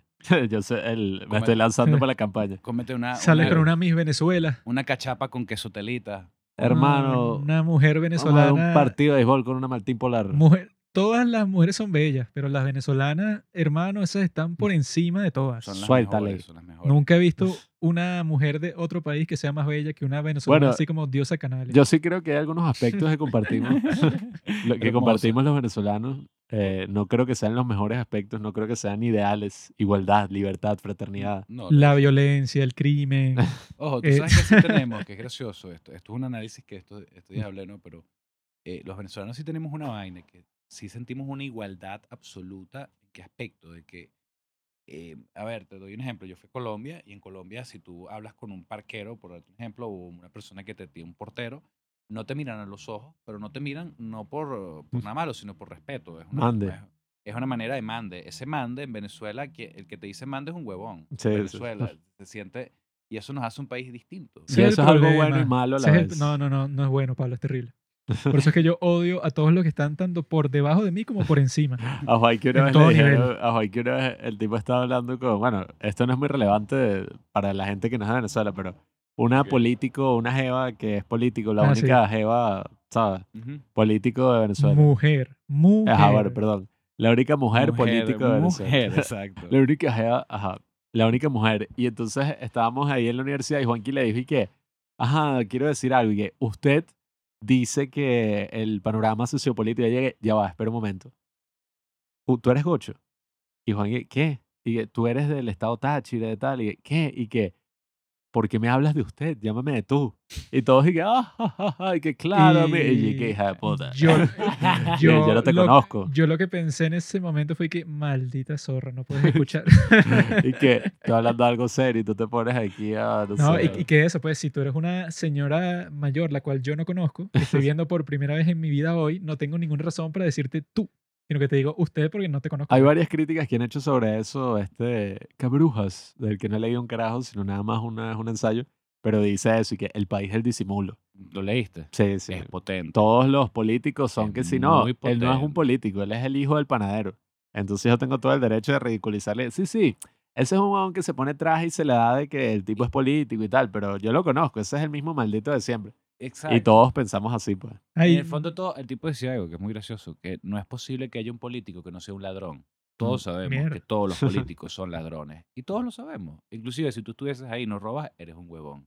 Yo soy un había, político una y no soy frase, había una frase que creo que eh, estoy simplificando. Ojalá que Uslar Pietri no, no me mate cuando nos veamos en el, en el otro En lado. el en el infierno. en el infierno, pero Uslar, eh, creo que era de Uslar esta frase, pero lo dijo creo que en una entrevista o era algo como muy superfluo y no, no quedó del todo documentado, pero decía que la conclusión era en Venezuela, o eres un, ¿cómo era la vaina? O eres policía o eres ladrón. Más o menos, más o menos, más o menos así era, pero, no me recuerdo cómo era, o eres un vivo o eres un huevón. Esa era la vaina. Mm. Que es la viveza criolla, que eso viene. Mm. Fíjate que yo pensé que la viveza criolla era algo de nosotros, que era como. Y después me puse a investigar y no, la viveza criolla nació en Argentina. Ese término Mm. nace en Argentina y se acuña allá. Y es algo Mm. totalmente argentino. No sabía y eso. Inclusive hay una serie, que no me recuerdo el nombre, como muy famosa, que era de unos vivos criollos, precisamente, y de toda esta maldad, que es que es simplemente el menor, la ley del menor esfuerzo para Mm. obtener el mayor beneficio. Y no importa la- la- lo que moralmente yo me lleve por delante, con tal de lograr lo que yo quiero. Y Ah, eso es un así poco pienso yo, güey. El individualismo, lo que se llama el, el individualismo itinerante, que nos define, define el Mm. venezolano. Eso es como en el episodio de South Park, cuando este Carmen está ahí que sí, que yo soy chévere y soy una lacra, tal, tal. ¿Qué pasa? y- ¿Qué pasa? Y hace un poco de bromas y que no, no eres chévere, eres un Pablo. maldito. ¿Recuerdas que yo te dije cuál era el origen de la palabra mujer? Ya que estabas conversando sobre una mujer. Sobre No, una- no, no, no me acuerdo. Ay, ¿Sabe- Dios, esto se va a poner duro. ¿Sabías que Nos van a meter presos por... por hace decenas de miles de años, ¿verdad? El hombre tenía relaciones sexuales con las vacas. Porque las mujeres en el pasado no tenían como que las características físicas suficientes para sobrevivir un embarazo. Ustedes saben lo difícil que es dar a luz. claro, El día de era un hoy. solo polvo y ya, pues. Exacto. Bueno, o los que nueve meses siguientes. Pero las vacas, que son tan grandes, obviamente tú Sí. puedes tener sexo con un- una vaca y puedes tener varios hijos. Y Sí. así fue que la población el día de hoy llegó a ser tan grande. A través de entonces- las vacas, no para comérselas, sino para cogérselas. pues. Exacto. Por eso es que hay vacas en todos los países del mundo. Por eso es que las vacas en India son un animal sagrado. Y por eso es que la, Es- porque se las cogen. y por, y por eso es que la palabra mujer, ¿ves? Mujer. ¿Ya, ya entiendes? Yo Mujer. le dije que es Muy bien. Las mujeres Yo fueron le dije que, y que hair porque la, hair es ella la- en inglés. exacto, la biología de las mujeres fue cambiando poco a poco y ya eran capaces de darle varios hijos al hombre. Claro, fueron Entonces, mutando el- para sangrar y no morir. El hombre comenzó a llamar a la mujer, que no sé cómo se llamaba antes, pero así como el sonido que hace la vaca mu, y her porque her es mujer en inglés, ella en inglés. Claro, tendría todo el sentido que así nació la palabra, inclusive nada de latín ni de esas mierdas Eso de idiomas. eso es pasó algo como anglosajón. hace- bueno, Eso no, Como eso hace una conspiración. 150 mil años, no, mira, este, Inclusive este, este cree que el imperio romano existió, y que y que y Qué que, gafo, y que, lo- y que la formación de las lenguas anglosajonas, que paja es esa, Sí, sí, eso. ¿Qué estás hablando? Eso es una Eso es un mentira, plan, es un Eso es una conspiración. De los Illuminati. Eso es una conspiración. ¿Tienes algo más que decir sobre tu travesía del cine? Bueno, Yo entonces- creo que sí. Nada, lo que ocurrió fue eso, de que fui como metiéndome como de chapuzón en las vainas, Ah. que es cómo se preserva una película, qué se hace, sé que se preservó en Venezuela, se preservó algo, no se preservó nada, quién se encarga de esto. Entonces comienzan a nacer toda una historia que viene, no sé, da chance de que eche como una cronología rápida de, de qué salió, que cómo fue, los eventos, la vaina. Tengo Si eso. es rápido, da chance para todo. Bueno, vamos a darle, vamos a darle Así, chorra. así le dice Juan que a sus clientes.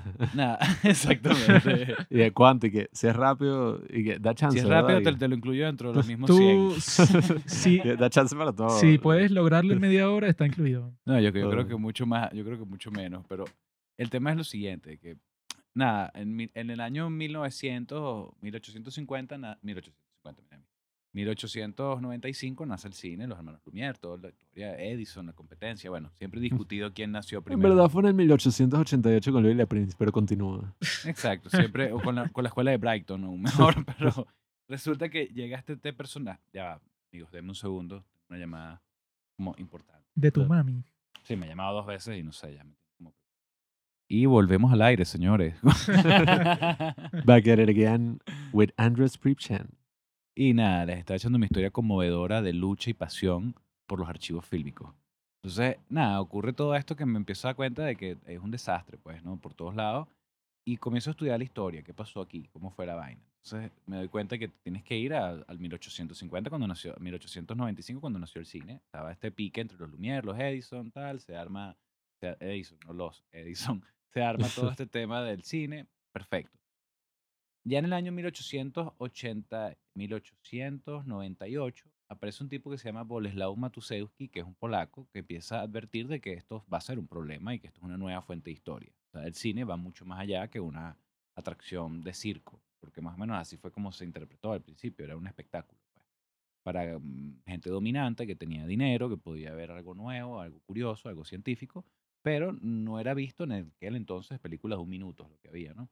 Evidentemente no eran vistos como, un, como una narrativa o como un documental, o eso no existía. Pues. Entonces, ya este personaje en ese año, a tres años de nacimiento del cine, echa el cuento. Señores, esto se va a acumular, va a ser un problema, saca un libro que se llama Una nueva forma de historia, un libro no, un texto que se publicó en una revista francesa. No sé cómo se dice en inglés, en inglés no, en en francés, pero bueno, se llama sino Nueva Fuente de Historia. Entonces este personaje es la primera conciencia en el mundo que habla del tema. Y es 30 años después aproximadamente cuando se hace el primer archivo eh, que les comenté, que era en... el nombre? En Este, en Estocolmo. En Estocolmo es el primer, el primer archivo fílmico Ujú. que, digamos, no es que es el primer depósito, porque los depósitos fílmicos existieron desde el día cero, pero eran comerciales, eran las distribuidoras o exhibidoras o los cines guardaban sus Claro, películas. como las válvulas de cada estudio. Y ocurrió un problema grave que era que el cine cuando nació, el primer plástico del cine era nitrocelulosa o nitrato de celulosa, que era un plástico autoinflamable, muy inestable, que se, se incendiaba solo, no necesitaba ninguna ayuda, Uf. dependiendo de la temperatura y condiciones atmosféricas. Entonces eso trajo Sí, numerosos yo vi incendios. Bastardo sin Gloria, yo sé cómo funciona. Eso, eso, más o menos así funciona. Vi- vimos muchas, hay muchos ejemplos de lo que ocurre, pero realmente el problema es que este primer cine se perdió, según, bueno, lo que yo leí en un artículo de la Filmoteca Española, se perdieron 80% del cine mudo, Ujú. está absolutamente perdido de forma irremediable y el otro 20 que hay está bien golpeado. Y Grandes obras maestras como La Pasión de Juana de Arco. eso, Por ejemplo, estaba considerada perdida completamente hasta hace unas cuantas, no sé, dos décadas. dos décadas y de pronto apareció en un psiquiátrico y todo un cuento, Sí, una ajá, historia sí, súper sí. compleja por detrás, que es interesante, bueno, pero fíjate que así eh, ocurrió también con Metrópolis. Metrópolis de, eh, de Fritz Lang eh, se consiguió, fue en Argentina, el metraje completo, y se consiguió creo que fue en los años 80. O sea, la película pasó creo que 60 años. Es un poco sospechoso que se encuentre en Argentina, ¿no? No, en Argentina no hay ¿Sabes ningún que nazi, se no andes, no encontró andes en hablando mal de los Argentina panas. En Argentina también se encontraron ¿no? del doctor Mengele. No, bueno, por supuesto, en Argentina y en Brasil ocurrieron unas cosas bien locas. No, y- ¿Sabes qué y otro la- país tiene influencia? Esto es loco, no lo sabía. Chile tiene una influencia dura de los alemanes. El La Casa alemán. Lobo, ¿la viste? No la vi, La Casa del Lobo. No. La Casa Lobo. La Casa Lobo. Es una película de terror como a medio stop motion, pero súper extraña, de una colonia alemana que había y unos crímenes. Súper misterioso. Sí. pues, Alemanes. Sí, sí, verdad. Pero bueno, incluso la primera película animada en la historia, que es El Apóstol de Quirino Cristiani, Ok. de Argentina, Es está la perdida. de Mickey. Mickey No, no, en el barquito. Esta creo que salió en 1918. Oye, lograste que se grabara el silbido. Eso, eso Sí, es muy sí, difícil. sí. Esto, sí, qué verga, yo, yo no puedo silbar muy bien. Por No, no, yo lo intento, pero se, se escucha. Este fue, tú literalmente dijiste lo mismo que dijo Walt Disney en su momento. ¿Qué, qué Y es, dijo? coño, lograste que se grabara el silbido. Yo, yo lo intento tal. Pero eso, pues la primera película que el- eh, creo que fue en 1918, no estoy muy claro. O un poquito Creo, antes. creo que por ahí va también, que es Argentina. Ajá, sí. perdió. El carajo lo hizo con unas figuras así de papel y la película está completamente perdida. Y además era una sátira eh, política. Bueno, tú sabes que aquí hay una investigadora venezolana, se llama Ambreta Marrosu, y otro se llama José Miguel Acosta, que son como los ancestros de la historiografía venezolana, tipos muy importantes, eh, para mí, yo los respeto. Y esta gente hizo como una excavación para ver qué fue lo que pasó, cómo fue, cuándo, dónde. Y resulta que otra profesora más, que creo que se llama eh, Yolanda Sueiro, buena, que me dio clase, pero no sé si fue Yolanda, uno de estos tres, fue el que terminó determinando cuál fue la primera película venezolana y se basó en un anuncio de prensa. La película está perdida, como todo el cine mudo, pero se llamaba, es cómico, se llamaba Muchachas bañándose en el lago de Maracaibo. Fue en Maracaibo que se dio la primera exhibición, que es donde estaban los campos petroleros, donde llegaba el billete y donde se batía el cobre de los gringos. Evidentemente, si iba a haber un espectáculo ahí. Y otro que se llamaba Célebre, Denti- eh, Célebre Especialista sacando muelas en el Hotel Europa. Mm. Esas eran las películas que se grabaron, las primeras películas, pero es cómico ver que en el año 1896, a 13 meses de la invención del cine, aquí en Venezuela se estaba haciendo cine.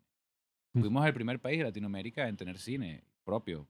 Se perdió, pero hay un anuncio de prensa que dice que sí. Entonces, Y para que vean cómo ha cambiado el mundo, ya vivimos en otro mundo. Yo que estaba viendo unas estadísticas en internet estos días que, que cada día, bueno, eso fue en el 2019, pero cada día se suben a YouTube más de 82 años de video. O sea, de eso. fue- 82 años de video, en serio. De, Sí, o de sea, cien, el, el pietaje, de la, de- Sí, Exacto, sí, o sea, que se monta. de pues. lo que dura todo lo que se sube a YouTube al día en el 2019, 82 años. Y yo que, ay, como en un día, Es tanto material que literalmente es imposible en de un ver. día pues. 82 años. Ah, y mano, y lo e- mismo eso pasa fue, con o el sea, cine. que ya, que ya está perdido eso, pues, o sea, de hace cientos de años, así, ¿no? El cine y tal. Pero el día de hoy no sé ni cómo va a funcionar si eso, pues, si en YouTube se están subiendo y no sé ni cómo lo hacen en sus propios servidores, los de YouTube, para que tú puedas soportar 82 años al día, ¿no? que suena absurdo. Yo siempre he tenido mis teorías de que existen otras tecnologías industriales de almacenamiento de data y de procesamiento de información que no están disponibles para los mortales y que no sabemos. No sé si son petabytes o qué coño, pero es, no es normal. o sea, ¿cómo, plantéatelo, ¿cómo, ¿cómo haces para almacenar esto con las tecnologías que existen? Hay una no, y, cosa... no, y no solo lo almacena, sino que está disponible para Exacto, todo y el lo mundo en cualquier momento. Exacto, O sea, 24-7. eh, una nube de todo el planeta Tierra, esa Sí. vaina repetida y... Tú lo Ah, piensas, es como... Una no es pregunta, posible. ¿esas películas no están disponibles entonces? ¿Cuáles? Las primeras películas venezolanas. No, tal. no están, no están, no se sabe dónde Ah, están, se perdieron. De hecho, yo los las vi. más, los más, sí, tú- Empieza aquí la historia. y bueno, que- tú sabes, tú sabes- ¿Dónde carajo las viste? bueno, tú sabes que Chalbot eh, sí las vio. Román Chalbot sí las vio. Este, dice, no, pero En con- un sueño las vio. No, no, él, él dice que las, las vio cuando era grabó. niño, porque Chalbot tendría... Chalbot era niño. Ah, yo lo- Eso era en los yo años 40, lo 30, vi no, no sé. Hace como, como tres días yo estaba trotando en el patio y como él vive aquí, en Ok. este edificio lo estaban subiendo por las escaleras, pero como con una andadera. O sea, ya está como que una condición. Podemos ir a preguntarle ahorita, le tocamos el morir, timbre. Él va a morir y me da mucha tristeza. Pero te digo que, su cine es bueno al que hizo antes de todo este tema Mm. de la revolución y todo esto que pasó aquí. Pero Te pero- sería, sería gracioso el corte a nosotros tocando el timbre. y, Mira, ¿tuviste las primeras películas venezolanas? Y, No, sí las ¿Quién coño son? ¡Fuera! Y- Y, Sí. y no, pero somos unos jóvenes que les interesa. Ajá, bueno. No, bueno, te digo, él vio la película y hizo una representación de Muchachos bañándose en el lago. Si tú metes en Wikipedia y pones Muchachos bañándose en el lago, te aparece como una, un cuadrito de la imagen y toma Sí, una foto. por eso es que yo decía que, ajá, pero yo Sí. vi algo. No, no, Eso es era es lo que que, tomó yo estaba pensando. Porque Para que la gente viera que... pues, siempre cuando se habla de eso te muestran Ajá. como que un video. Y yo dije, ay, ¿cómo no va a existir? No, ese ese video? es una paja. Se lo hizo Chalbot como una representación de... Eso es lo que se llama, Y querido celebra niño, especialistas igual. propaganda. No, y celebra Y todos los que hacen propaganda van presos. Bueno, un poco, un poco, te digo, Ch- Chalbot es muy cómico porque el caso de Chalbot, o sea, él fue como el cineasta revolucionario anti-ADECO, anticopellano. Eh, ADECO y son como los partidos clásicos bipartidistas en Venezuela, uno contra otro. Siempre fue así como por 50, 60 años de la República.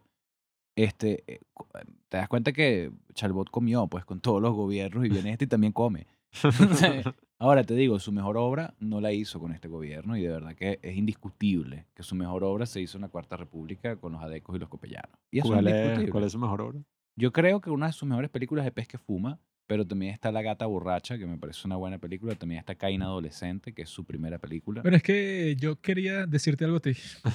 Ya sé, ya sé de qué vas a hablar, que te decepciona. Cobarde, asesino. que nosotros vimos la película esa de Jericó, ¿no? La que tú recomendaste. Y ya me lo habían recomendado antes un profesor y me dijo la misma escena. eso de Y la que sotana. nos dijo eso, pues, o sea, que era una película histórica también. Y yo dije, ah, a mí me interesa la historia, que Mm. ahí ya podemos comenzar a entrar en ese tema de la historia. Ok, ok. Y, ajá, está en YouTube. Se ve mal, se ve terrible, se ve que sin una calidad de 144p no puedes ver nada. Es una película venezolana que se, que se estrenó en 1990 y es de un cura ahí que se va para la selva y está tratando de llegar a un sitio, pero se termina quedando como que con esta tribu Parece de y 1890. lo transforman, pues, o sea, lo transforman de un tipo así todo cristiano, todo santo y tal, a otro de los indios, eso pues, como cualquiera de ellos. Y lo que yo pensé es que no, no me gustó en lo absoluto, pero eso, que creo que así yo la viera en 4K no me gustaría, eso pues, porque es una especie de cine que ya yo lo he dicho antes en este podcast, que yo puedo decir exactamente, yo tengo esa habilidad, esa intuición, que yo comienzo a ver la película y ya yo con los dos, tres primeros segundos yo te puedo decir si es bueno o no. Y la, y la razón es porque cuando tú comienzas a ver una película, ¿verdad?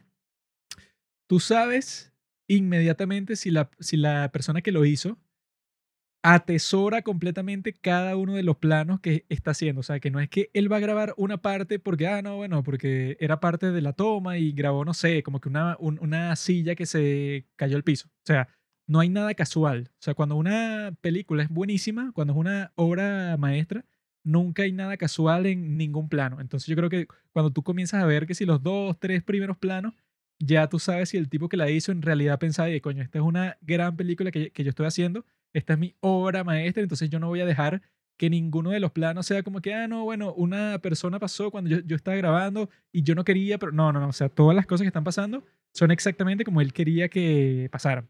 Entonces yo en esta, yo viéndola, hay como mil cosas que pasan que son como que, bueno, ese plano está ahí, no sé, porque, porque es como que parte de la dinámica, de la escena que te está mostrando.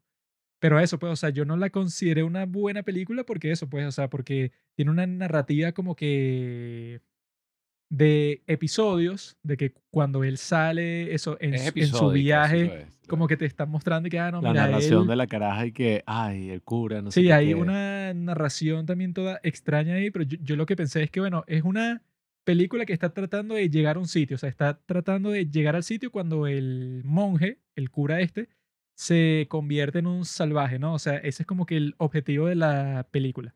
Y como está tratando de llegar ahí, todo lo demás queda como que sin importancia, pues, o sea, como que no importa mucho si este plano que te está mostrando de una de las primeras escenas no es como que en gran cosa, porque en realidad el cineasta quiere llegar a un sitio como si cuando él llegue ahí va a ser buena. O sea, yo pienso que existe como que mucho eso el- en los guiones y en muchas películas que eso, mucha gente que escribió algo y dice que no, yo cuando llegue aquí, ahí es que la película va a ser la mejor de la historia.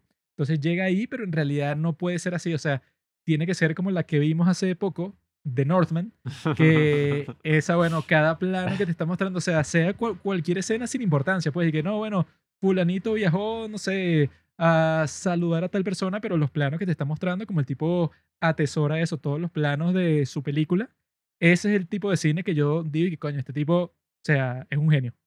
Ojo, yo, yo no, no por defender la- el modelo de Luis Alberto Lamata, ni por defiéndela. Pero personalmente siento que también estás como comparando chicha con limonada. O sea, ¿qué te, qué te quiero decir? De que em, esta película de Jericó, evidentemente, mm, no, no puede ni acercársele a, un- a una película como The Northman, pero también es que los presupuestos no se acercan. O sea, de Northman costó 70 millones de dólares. Bueno, Bueno, Jericó, Jericó costó creo que 150 mil dólares. Para o mí sea, es comparable, pero me, por las vibras que trae, no sé cuánto fue el presupuesto de esta de Fitzcarraldo. Obviamente en escala, una es ya un Bueno, barco al tope, Si te pero das cuenta, es el, como estilo, el estilo es medio parecido. El estilo como súper- medio de- documental. De, hecho, creo que acertaste en eso. Es súper parecido a Ujú. Fitzcarraldo. Es como documental así, pero histórico en 1600. Pero ocurre también como que lo- como- yo, yo escuché a Luis Alberto hablando de la película y tal, y de cómo se hizo. A mí personalmente me gusta mucho como que él es historiador, se graduó de historia en la UCB, tengo entendido.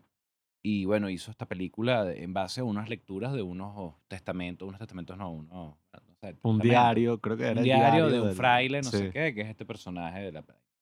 Entonces, primero me parece que nace de un, de un evento que ocurrió así, que está datado, que el tipo enloqueció, que tal, o sea, todo este cuento en verdad pasó, no, no es que él se imaginó que esto fue así, esto pasó. Fraile que se dudó de la religión y quedó documentado. Por eso es nuestra primera película histórica de hoy, porque pasó. No, y además ocurre que a mí me parece interesante como este cuestionamiento. Lo que pasa es que yo, la, yo te repito, yo pude ver la obra proyectada en 35 milímetros, en su formato original, en una sala de cine, con todo un Mm. preámbulo. En Es un muy distinto. contexto totalmente distinto que verla en YouTube. Coño, es que es muy distinta y además verlo en YouTube en una versión, como te dije, de un Umatic pasado a un DVD y de ese DVD lo volvieron a montar ripiado para un YouTube que lo comprime de nuevo. Entonces son tres, cuatro compresiones y cambios de formato. Pana, la obra queda destartalada. Bueno, yo quería Ustedes decir... vieron un cadáver de lo Sí. que es Jericó. Má- Más bien, si Sí, bueno, es que yo dicho que ibas a verla de YouTube, yo te decía no la vieras. Te mando Yo- el DVD. porque- pienso que de todas formas no me hubiera gustado, pero que la hubiera percibido totalmente distinto. O sea, que eh, sí. quizá diría y que la no, bueno, respetaría, la sí, o respetaría, sea, te lo juro que la ponte respetaría. que, no sé, que no me gustó la película, pero me gustó esta escena o esta Es secuencia. que, por ejemplo, pero en la- este caso no pude díganme apreciar ustedes, nada. ¿no? A ver, esto es un mensaje contigo, Luis Alberto Lamata, que te aprecio, te respeto, creo que eres un gran director, pero mira lo que Ah. ocurre con tu obra. Mira lo que ocurre con tu obra por estar en el estado que está de accesibilidad. Las nuevas generaciones no pueden verla, no pueden acceder a ella, y cuando acceden, les parece lo que les está pareciendo a estos amigos. Es que, y, mira, eso, y creo que están siendo benevolentes en comparación a lo que pueden ver en YouTube. Mis Luis papás, Alberto. no, mis papás vieron El pez que fuma en YouTube y los dos a mitad de la película me dijeron, quítalo, no puedo seguir viendo esto. Y para mí, El pez que fuma es una peliculota Yo no la he visto porque tengo la versión en DVD No, y es Ah, sí. Es imposible de ver. es Es, imposible de ver. pero- Se es ve terrible también. ¿no? Pero es una peliculota con P mayúscula, te lo digo de verdad. Coño, eh, no, es que, Es increíble. Mira, la primera escena, te digo la primera escena para que veas lo impactante que es. El, arrancando, cuadro uno. Salen un montón de mujeres de un bar de putas cargando unos colchones viejos y los queman y bailan alrededor del colchón. Y toda una rumba. Mm. Y es porque llegaron colchones nuevos al burdel donde ellas trabajan. Esa es la escena. Esa es la escena. Así arranca el pez que fuma. Un poco de putas quemando los colchones, divirtiéndose porque al fin cambiaron los colchones de mierda donde nos cogen. Ay, me encantan las putas. Esa es la película y tú dices, wow. Y el tipo arranca así y bueno, Miguel Ángel anda metiéndole el palo a todo el mundo como siempre. O sea, la película es buena, es graciosa, pero como te digo, la accesibilidad es, es la clave. Claro, es si que no, yo no creo sirve de nada. ¿Para El qué la guardamos? O 70%, sea, el 70% de lo que vi, el gran problema era ese. es que bueno, es una guarrada lo sí, que puedes ver. era una- Hasta el sonido, no se escuchan los diálogos. Las No escenas de noche escuchan, yo no veía entiendo. un carajo. Ah, sí. O sea, la- cuando tú dices Tiene como- no. Tiene como cuatro o cinco escenas Sí. que son en la noche, sí, pero que si a las 12 de la noche todo Una comple- rumba, completamente ¿no? oscuro con la única luz que si de una antorcha y tú con esa calidad no ves un carajo. y Entonces el tú sonido, hay, no. hay unas partes que tú estás que si viendo No, el hermano, teléfono porque Me no imagino nada. la, pues. la- la escena de la cueva de Jericó la vieron, cuando paran como que enloquece, que Sí, pega el sí, grito. no veía Sí, un carajo. sí. Esa escena es, te lo juro, Juan Carlos y están Juan Pablo, es Como si lo fueran a torturar, pues ahí. No, esa escena es eh, fotográficamente en 35 milímetros. Cuando tú la ves, como se hizo, es increíblemente maravillosa. Es más, les propongo Coño, ya ajá. que o si logramos digitalizar esa película, que es uno de los proyectos que tengo ahí como en boga, la tienen que volver a ver y me tienen que volver a invitar a esta vaina. Y tenemos que discutir no, la en versión realidad 4K. tú tenías razón, es la mejor película de la historia. que- No, yo, yo creo que y- está una en el mierda.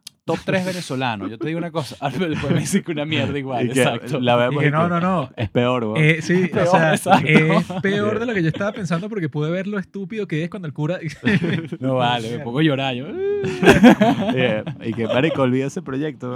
No, pero te digo, a, a mí, a mí personalmente me gustó mucho, pero entiendo lo que les pasa. Mis papás, que son de esa época, que vieron Mm. El pez que fuma en su año, que saben que es una película como buena, me dijeron, quítala, no la puedo seguir viendo. Sí, no puedo, esto es una guarrada, ¿qué es esto? No, Sí. entiendo, no entiendo nada, me decían ellos. No, Y- yo no. No. sé, a ver, yo creo que lo que me hace más ruido la película, ¿Mm? más allá de la calidad, es que a la larga no sentí, y no es nada más la historia, la historia está súper interesante. Y a mí me encantaría ver una historia así sobre eso porque a mí me apasionan todos esos temas. El, te- el tema es muy interesante. O sea, de Eh, plano, sí. yo te echo el cuento, un fraile que viene de España, tal, y Claro. que enloquece de su duda la edición Es cristiana. el, el o- estado Sí, de o la sea, que naturaleza del hombre. fue lo que tú tal. me dijiste para una verla premisa. y que no, es un fraile que llega a eso, pues a una comunidad de indios y él está tratando de ver cómo se adapta ahí y que coño, si eso se grabó en Venezuela me Ahora, interesa. Pues. Creo que el- mi primer problema, uno, es que la película es de 1990 y algo, ¿no? 91. 1990. 91. Es una película 90. de 1990 o 91.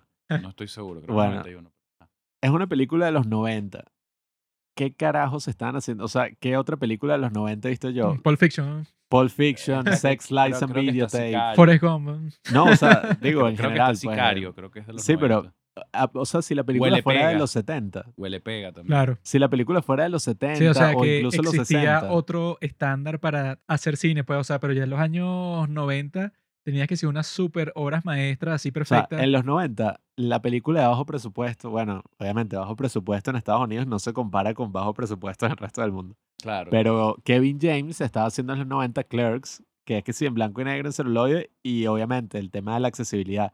Yo vi esa vaina casi que en 4K aquí y me cagué de la risa. Dos Claro. carajos en una tienda hablando paja y yo que la mejor película de la historia.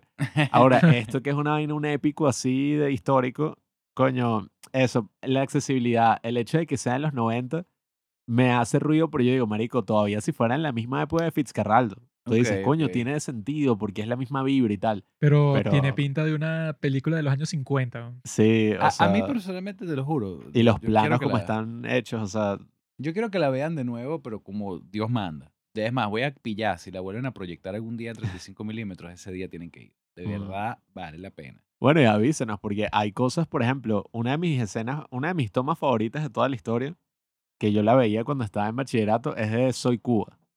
Soy Cuba está haciendo películas. Bueno, películas. yo veía una escena en 144p en YouTube de la cámara que iba, era como se murió un carajo, como un maricón ahí revolucionario. Y entonces lo estaban llevando en una procesión y era toda la calle llena de gente y la cámara, obviamente, yo lo veo ahorita y es como que, "Oh", pero en ese momento yo dije, ¿cómo coño lo hicieron? pues. Porque era literalmente la cámara moviéndose desde la procesión, subía, entraba en una, como que en una fábrica donde había unos carajos haciendo unos cigarros ahí, seguía la cámara y como que los tipos que estaban haciendo los cigarros sacaban una bandera de Cuba Sí, te mostraba que si todo el contexto de Sí. toda la calle y, 100%. y la pues. vaina seguía y seguía moviéndose y veías una procesión que yo cuando la vi, o sea, ahorita se me pusieron los pelos de punta nada más diciéndola porque yo cuando la vi por primera vez yo dije, yo algún día quiero hacer algo así de coño, Ojo, épico. hay, hay un tema que no terminé de completar, me acuerdo, que lo dejamos, no nos dimos cuenta, lo dejamos atrás, atrás, atrás, en esta conversación, que fue que Mm. era el tema de, de como del proyecto de la preservación, que era, estamos, como hablamos de accesibilidad, estamos hablando de esta dificultad, también no presenté el proyecto, se me olvidó, fíjate, no, no hablé de él. Faltó lo Tengo que, principal. publici- tengo que publicitar esto, por eso vine, señores. Hay Eh, un tema con, con lo que, una iniciativa que tratamos de montar acá que se llama la Fundación Eterna. Ya está registrada, existe, tiene su RIF, su vaina, su acta constitutiva, es una cuestión formal. Ha costado mucho trabajo porque lo hemos hecho con financiamiento propio. O sea, igual que ustedes hacen esto, nosotros hemos hecho aquello. Y te digo, hay una beca que me gané para poder eh, digitalizar una película. La vuelta es esta que la mando, eso sí lo conté, la mando para Argentina, la regresa, se Mm. digitaliza, tal. Y la idea es, bueno, finalmente lograr a dar ese paso de restaurar una película, pero dentro de Venezuela, con manos venezolanas. No mandarla para Canadá o mandarla para España o mandarla para Francia, que es lo que siempre hacemos. Y al final no se vuelve nada sustentable. ¿Quién va a preservar toda esta memoria, si quiere? No lo sé porque el, el mismo gobierno debería de asumirlo, pero la pregunta es, es algo que el gobierno, también es la pregunta, el gobierno debe de asumir esto. Es privado, es una propiedad privada. Es como si el gobierno viniera a, Mm. a restaurar el edificio de ustedes. Ah, bueno, es como... ¿Me entiendes? Es como, bueno, pero es mi edificio, yo esto es mío, yo decido si lo dejo perder o no. Pero también puede ser así como si fuera un patrimonio cultural y que no sea como que un gobierno que lo haga, pero que al, al mismo tiempo sea como que el Estado venezolano que tome el gasto. Pues. Hay algo que dicen en el diplomado que es interesante, es una conversación bien, a mí me parece lo más interesante que he escuchado en ese diplomado fue que los derechos privados deben de ser, no sé si la palabra es arbitrados o cuál sería el término, o sopesados frente a los derechos eh, comunitarios. O sea, Mm. y es algo relativo, es interesante. Entonces el derecho de autor se desdibuja, que el derecho de autor en sí que es la barrera económica entre los que pueden acceder y los que no. Eh, es, una, es una discusión bien compleja porque también, bueno, no pueden acceder a esto porque a mí me costó hacer- producir este contenido. Sí, para o sea, no va a ser gratis porque no costó puede un esfuerzo gratis, gigante. costó un pues. esfuerzo gigante, pero a su vez también está el, eh, eh, el derecho de autor finalmente sirve para privar a otros. Y eso es muy complejo, una discusión compleja, Mm. porque, por un ejemplo, hay una frase, me acuerdo de este di- diplomado, lo decía eh, Fernando Madedo, que es el- como el director de, de esta, de esta iniciativa que se llama DIPRA. El tipo decía que Víctor Hugo tenía una frase, lo estoy parafraseando, me estoy volando todo, pero una Está frase, hablando todos los miserables. pero una frase bien interesante que decía como que eh, las personas, cuando el dueño de un edificio, ¿verdad? Eh, decide demolerlo. Pero entonces la belleza de este edificio, eh, el, el- el- el edificio tiene dos dimensiones. Una la dimensión privada, que es la pertenencia de él, es su propiedad, pero tiene la otra dimensión, que es la belleza que le ofrece el público, que es comunitaria. Entonces él al demoler ese edificio dice, el propietario se excede en su derecho. Mm, ¿Tú me entiendes? O sea, es como aquel que tiene la obra y no deja que se exhiba claro. Mm. por X, Y o Z. En España, te digo que esto es dramático y, y uno se topa en este, cuando empiezas a investigar el tema del patrimonio, te topas con estos personajes malvados que no quieren que se vea una obra o que se difunda X contenido hasta por venganzas familiares. Mm. O sea, que yo compré la obra de este director y la guardé y no Es dejo que la vean. y se jodieron. Y entonces hay todo un tema porque no hay más copias. Entonces el derecho de autor no es de él.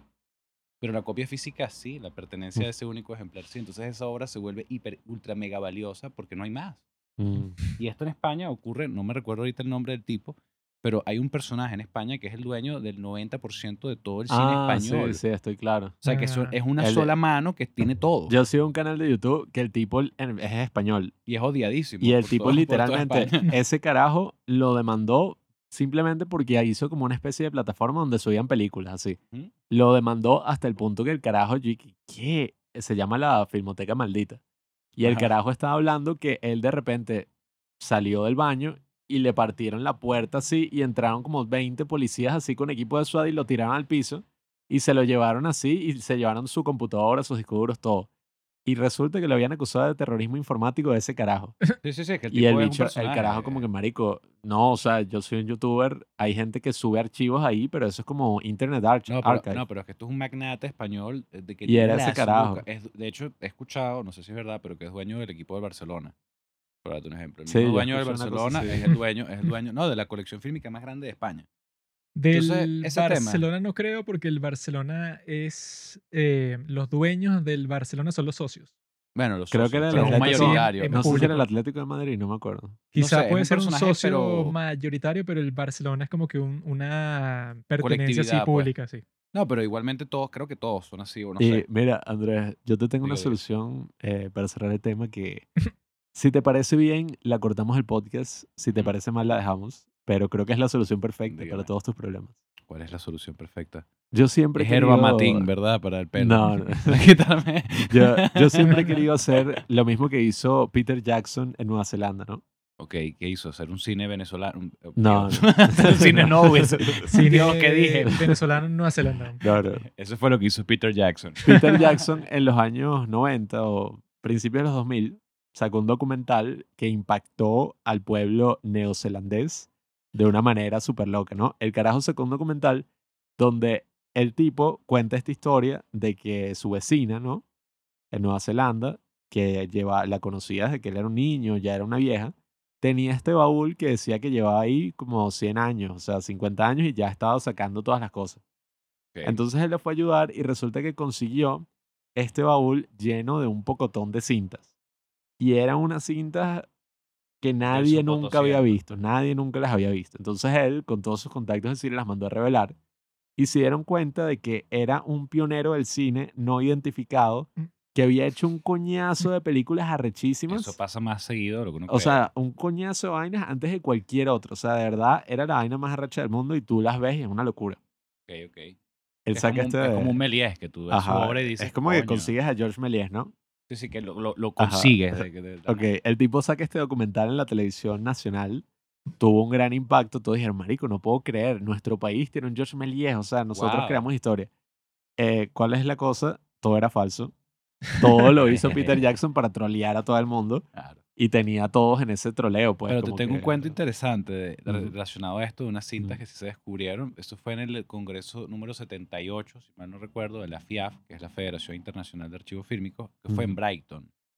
En el año 1897 se crea un lugar que le llamaban la Escuela de Brighton, que es en Brighton, Inglaterra, y es un grupo de cineastas que empiezan a experimentar con el cine desde un punto de vista mucho, pero mucho más adelantado y técnico que lo que se estaba haciendo en la época. O sea, eh, en paralelo que se estaba haciendo Célebre Dentista sacando muelas en el Hotel Europa o eh, Muchachos bañándose en el lago, una película de un minuto. Mujeres saliendo de la fábrica. Estos panas ya estaban experimentando con Dolly, Dolly in, Dolly back, eh, movimientos cámara en mano. Estaban haciendo Esos cosas. tipos por casualidad se llamaban los padres del cine. Eh, probablemente eran los abuelos del cine, pero Ah. eran los abuelos, Ajá. pero, pero están relacionados, o están emparentados. Mm. Entonces, esta gente de la escuela de Brighton, es muy interesante ver cómo en esta, este descubrimiento, en este congreso de la FIAF, eh, remonta a una de las grandes teorías del cine, que es que, no sé si han escuchado a Noel Burch, pero es un personaje importante del cine. Es un alemán que escribió un libro que se llama El tragaluz del infinito. Ese libro es muy importante en cine, se lo recomiendo ampliamente. De hecho, el cuento es como una filosofía sobre qué es el cine y todo este tema como romántico. La idea es de Caligari a Hitler. Pero de verdad el tipo lo logra, ¿viste? O sea, de verdad que léanlo porque tiene unas, unas partes que son bien conmovedoras e interesantes. Pero el tema de, de esto es que el tipo plantea dos modelos de cine. Y esto se hace una distinción en todas las escuelas de cine del mundo. Esto es como un básico que te dan como, o sea, filosofía tienes que ver a Platón, Aristóteles, vaina. Esto es un básico del cine. Que son dos modelos que se plantearon. El cine primitivo, que era el MRI, que era modelo de representación primitiva, y el MR, MR, MRP, mo- modelo de representación primitiva, que eran las primeras películas. Un plano frontal, una cámara sin movimiento y una secuencia teatral reproducida al frente o, bueno, una escena. Punto, se corta y se acaba. Y después viene lo que es el MRI, que es el cine, el modo de representación institucional, que es cuando se empiezan a volver las películas más institucionales, precisamente se empieza a institucional- institucionalizar un lenguaje cinematográfico, plano contra plano, eh, se empieza a hacer todo este cine. Este congreso de Brighton, este descubrimiento de estas cintas desmonta toda esta paja y dice, mira, pero si en el año 1897 ya había plano contra plano, ya había eh, Dolly, back, entonces todo esto Entonces es una no paja. fue D.W. Griffith que lo creó todo. Eso, entonces todo esto fue como una vaina que se inventaron antes de este descubrimiento, ¿ves? Entonces el tema de estudiar los archivos puede hasta reescribir la historia en muchos aspectos. Bueno, es que por eso digo, mi solución, ¿verdad? Para todos tus predicamentos Mm. es que creemos esta falsa narrativa de que en Venezuela existía, no joda, un pionero arrechísimo del cine nunca antes visto. Yo te ayudo, nosotros grabamos los videos así, conseguimos las cámaras y todo así más o menos esa época. Suena bien. Hacemos todo eso y lo pasamos en televisión nacional y la gente se va a quedar y que mierda. ¿Sabes cuál es el? ¿Qué? Que, si hacemos eso, entonces el gobierno bolivariano nos va a obligar a que digamos que eso fue verdad y a que eso Bueno. existe y eso Bueno. a nivel internacional se vuelve una vaina famosa. Mejor todavía porque Resulta entonces es como en que la Venezuela inventamos el cine. Fue en Venezuela. Exacto, hacemos eso, ¿verdad? Y cuando ya todo esté recuperado, salgo yo y que, marico, qué idiota, y que todo era falso, y que, ah, ja, ja, Y ja". nos Así, suicidamos pero- en cámara. No, pero Y deberíamos... que a quién vas a meter preso, ya estoy muerto. Y va a ser como un video terrorista, sí Exacto, sabes. Que no- sí. Nos suicidamos, exactamente. Los tres en cámara y ya. Ya, listo. Y quedas para toda la historia. Pero ¿qué te parece? ¿Qué te parece? Bueno, me parece que es una solución bastante, bastante eficiente. Bueno, yo quería hacer eso en verdad.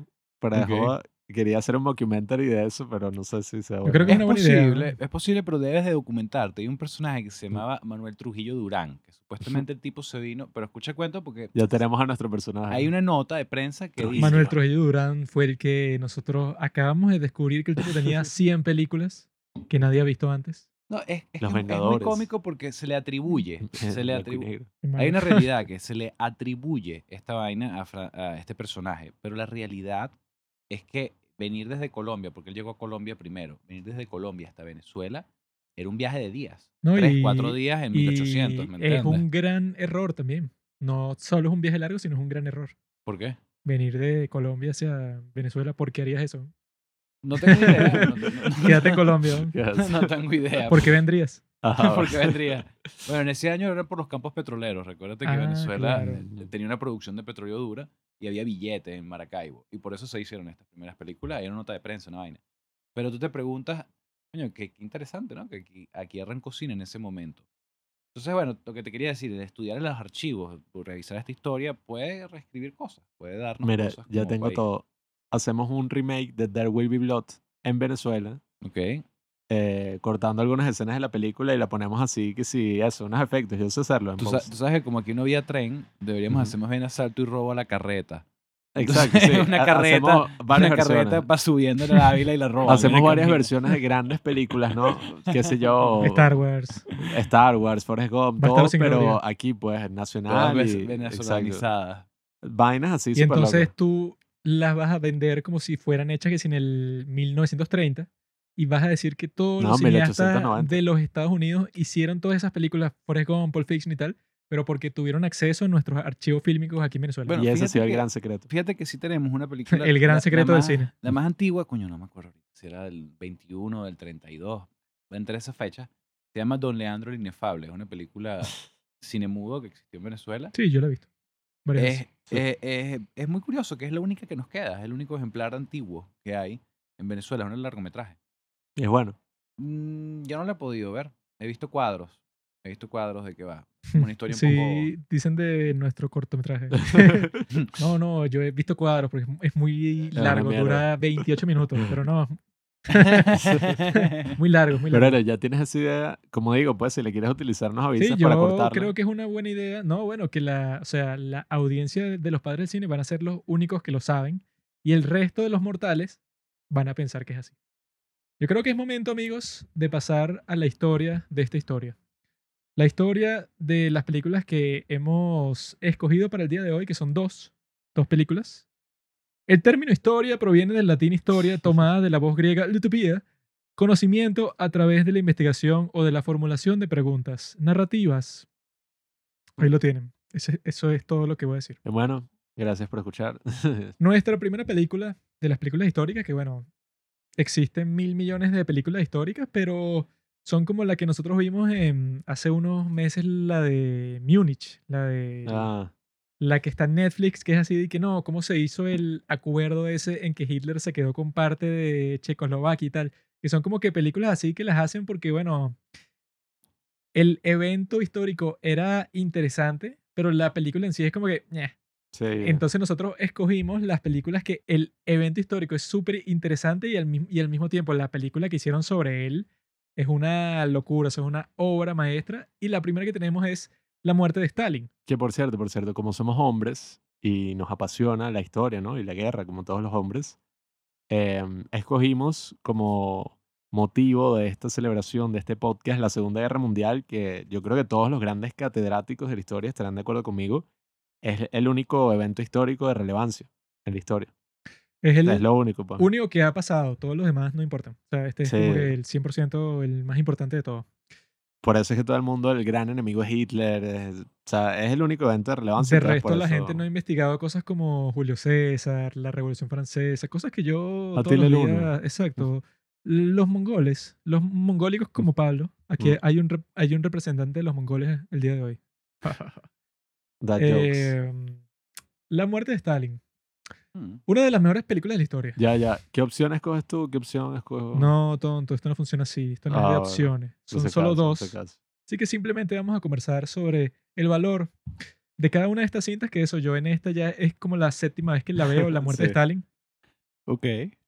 Y cuando la veo siempre me río porque es que, que, bueno, ok, son todos estos tipos ingleses que, bueno, que los tipos conscientemente pensaron y que, mira, no nos vamos a poner y que, bueno, pone el acento ruso para que parezca que eres ruso, sino que fue que no, bueno, tú pones el acento que tú quieras porque nadie se va a tomar esto en serio, pues una comedia 100% y que la prohibieron en Rusia y que fue tan famosa que, bueno, y que el nieto de Stalin dijo que esto es una falta de respeto. Y el Y bicho el- ni siquiera y la había el- visto. Y el tipo, y que ya con que se Sí, llame La y muerte que- de Stalin no, no, sea sí, una y comedia. es una película de Stalin comedia. no murió, nunca murió. Es una Sí. película de comedia que se llama La muerte de Stalin. O sea, ya eso es una falta de respeto. Y que, qué idiota. weón. Otro, y que no, yo soy el nieto de Khrushchev. Y yo también digo que, que bueno, a, a mí qué me importa, weón? O sea, Sí, ¿tú güey. qué vas a saber? Esta película es genial porque eso, pues, porque los tipos, o sea, a, a- a mí ya solo con escuchar eso, que la tipa que le lleva el, el té a Stalin cuando lo encuentran muerto, cuando llegas y que, Comrade Stalin, Comrade Stalin, o sea, así como que con ese tono de mucama inglesa cuando es en la Unión Soviética, ya solo que eso sea absurdo al, al principio, ya yo cuando la veo ya me río, solo por eso. Y eso, pues, o sea, los tipos tienen a un montón de cómicos, tanto ingleses como americanos, como Steve Buscemi, que el tipo es un genio, que es Nikita Khrushchev, que eso, pues, o sea, que los tipos toman todos esos hechos históricos que son hechos reales, pues, es eso de que Vasily Stalin, o sea, el hi- hijo de Stalin, y que era un alcohólico así, pero como que extremo, y que al mismo tiempo él estaba encargado del equipo de hockey de la Unión Soviética, y los tipos se murieron en un accidente de Sí. avión, pero él tenía tan, tanto miedo de su padre que él no quería que se enterara, entonces contrató a otros tipos para que pretendieran ser los mismos jugadores. O sea, un montón de cosas que eso, pues, o sea, que siempre la comedia sacan de lo absurdo lo gracioso, porque lo que pasa al principio y que también fue real, eso, eso pues, de que, no, bueno, que hay que volver a tocar todo el concierto, que es totalmente absurdo, porque son como dos horas, porque Stalin pidió una grabación y nadie lo grabó.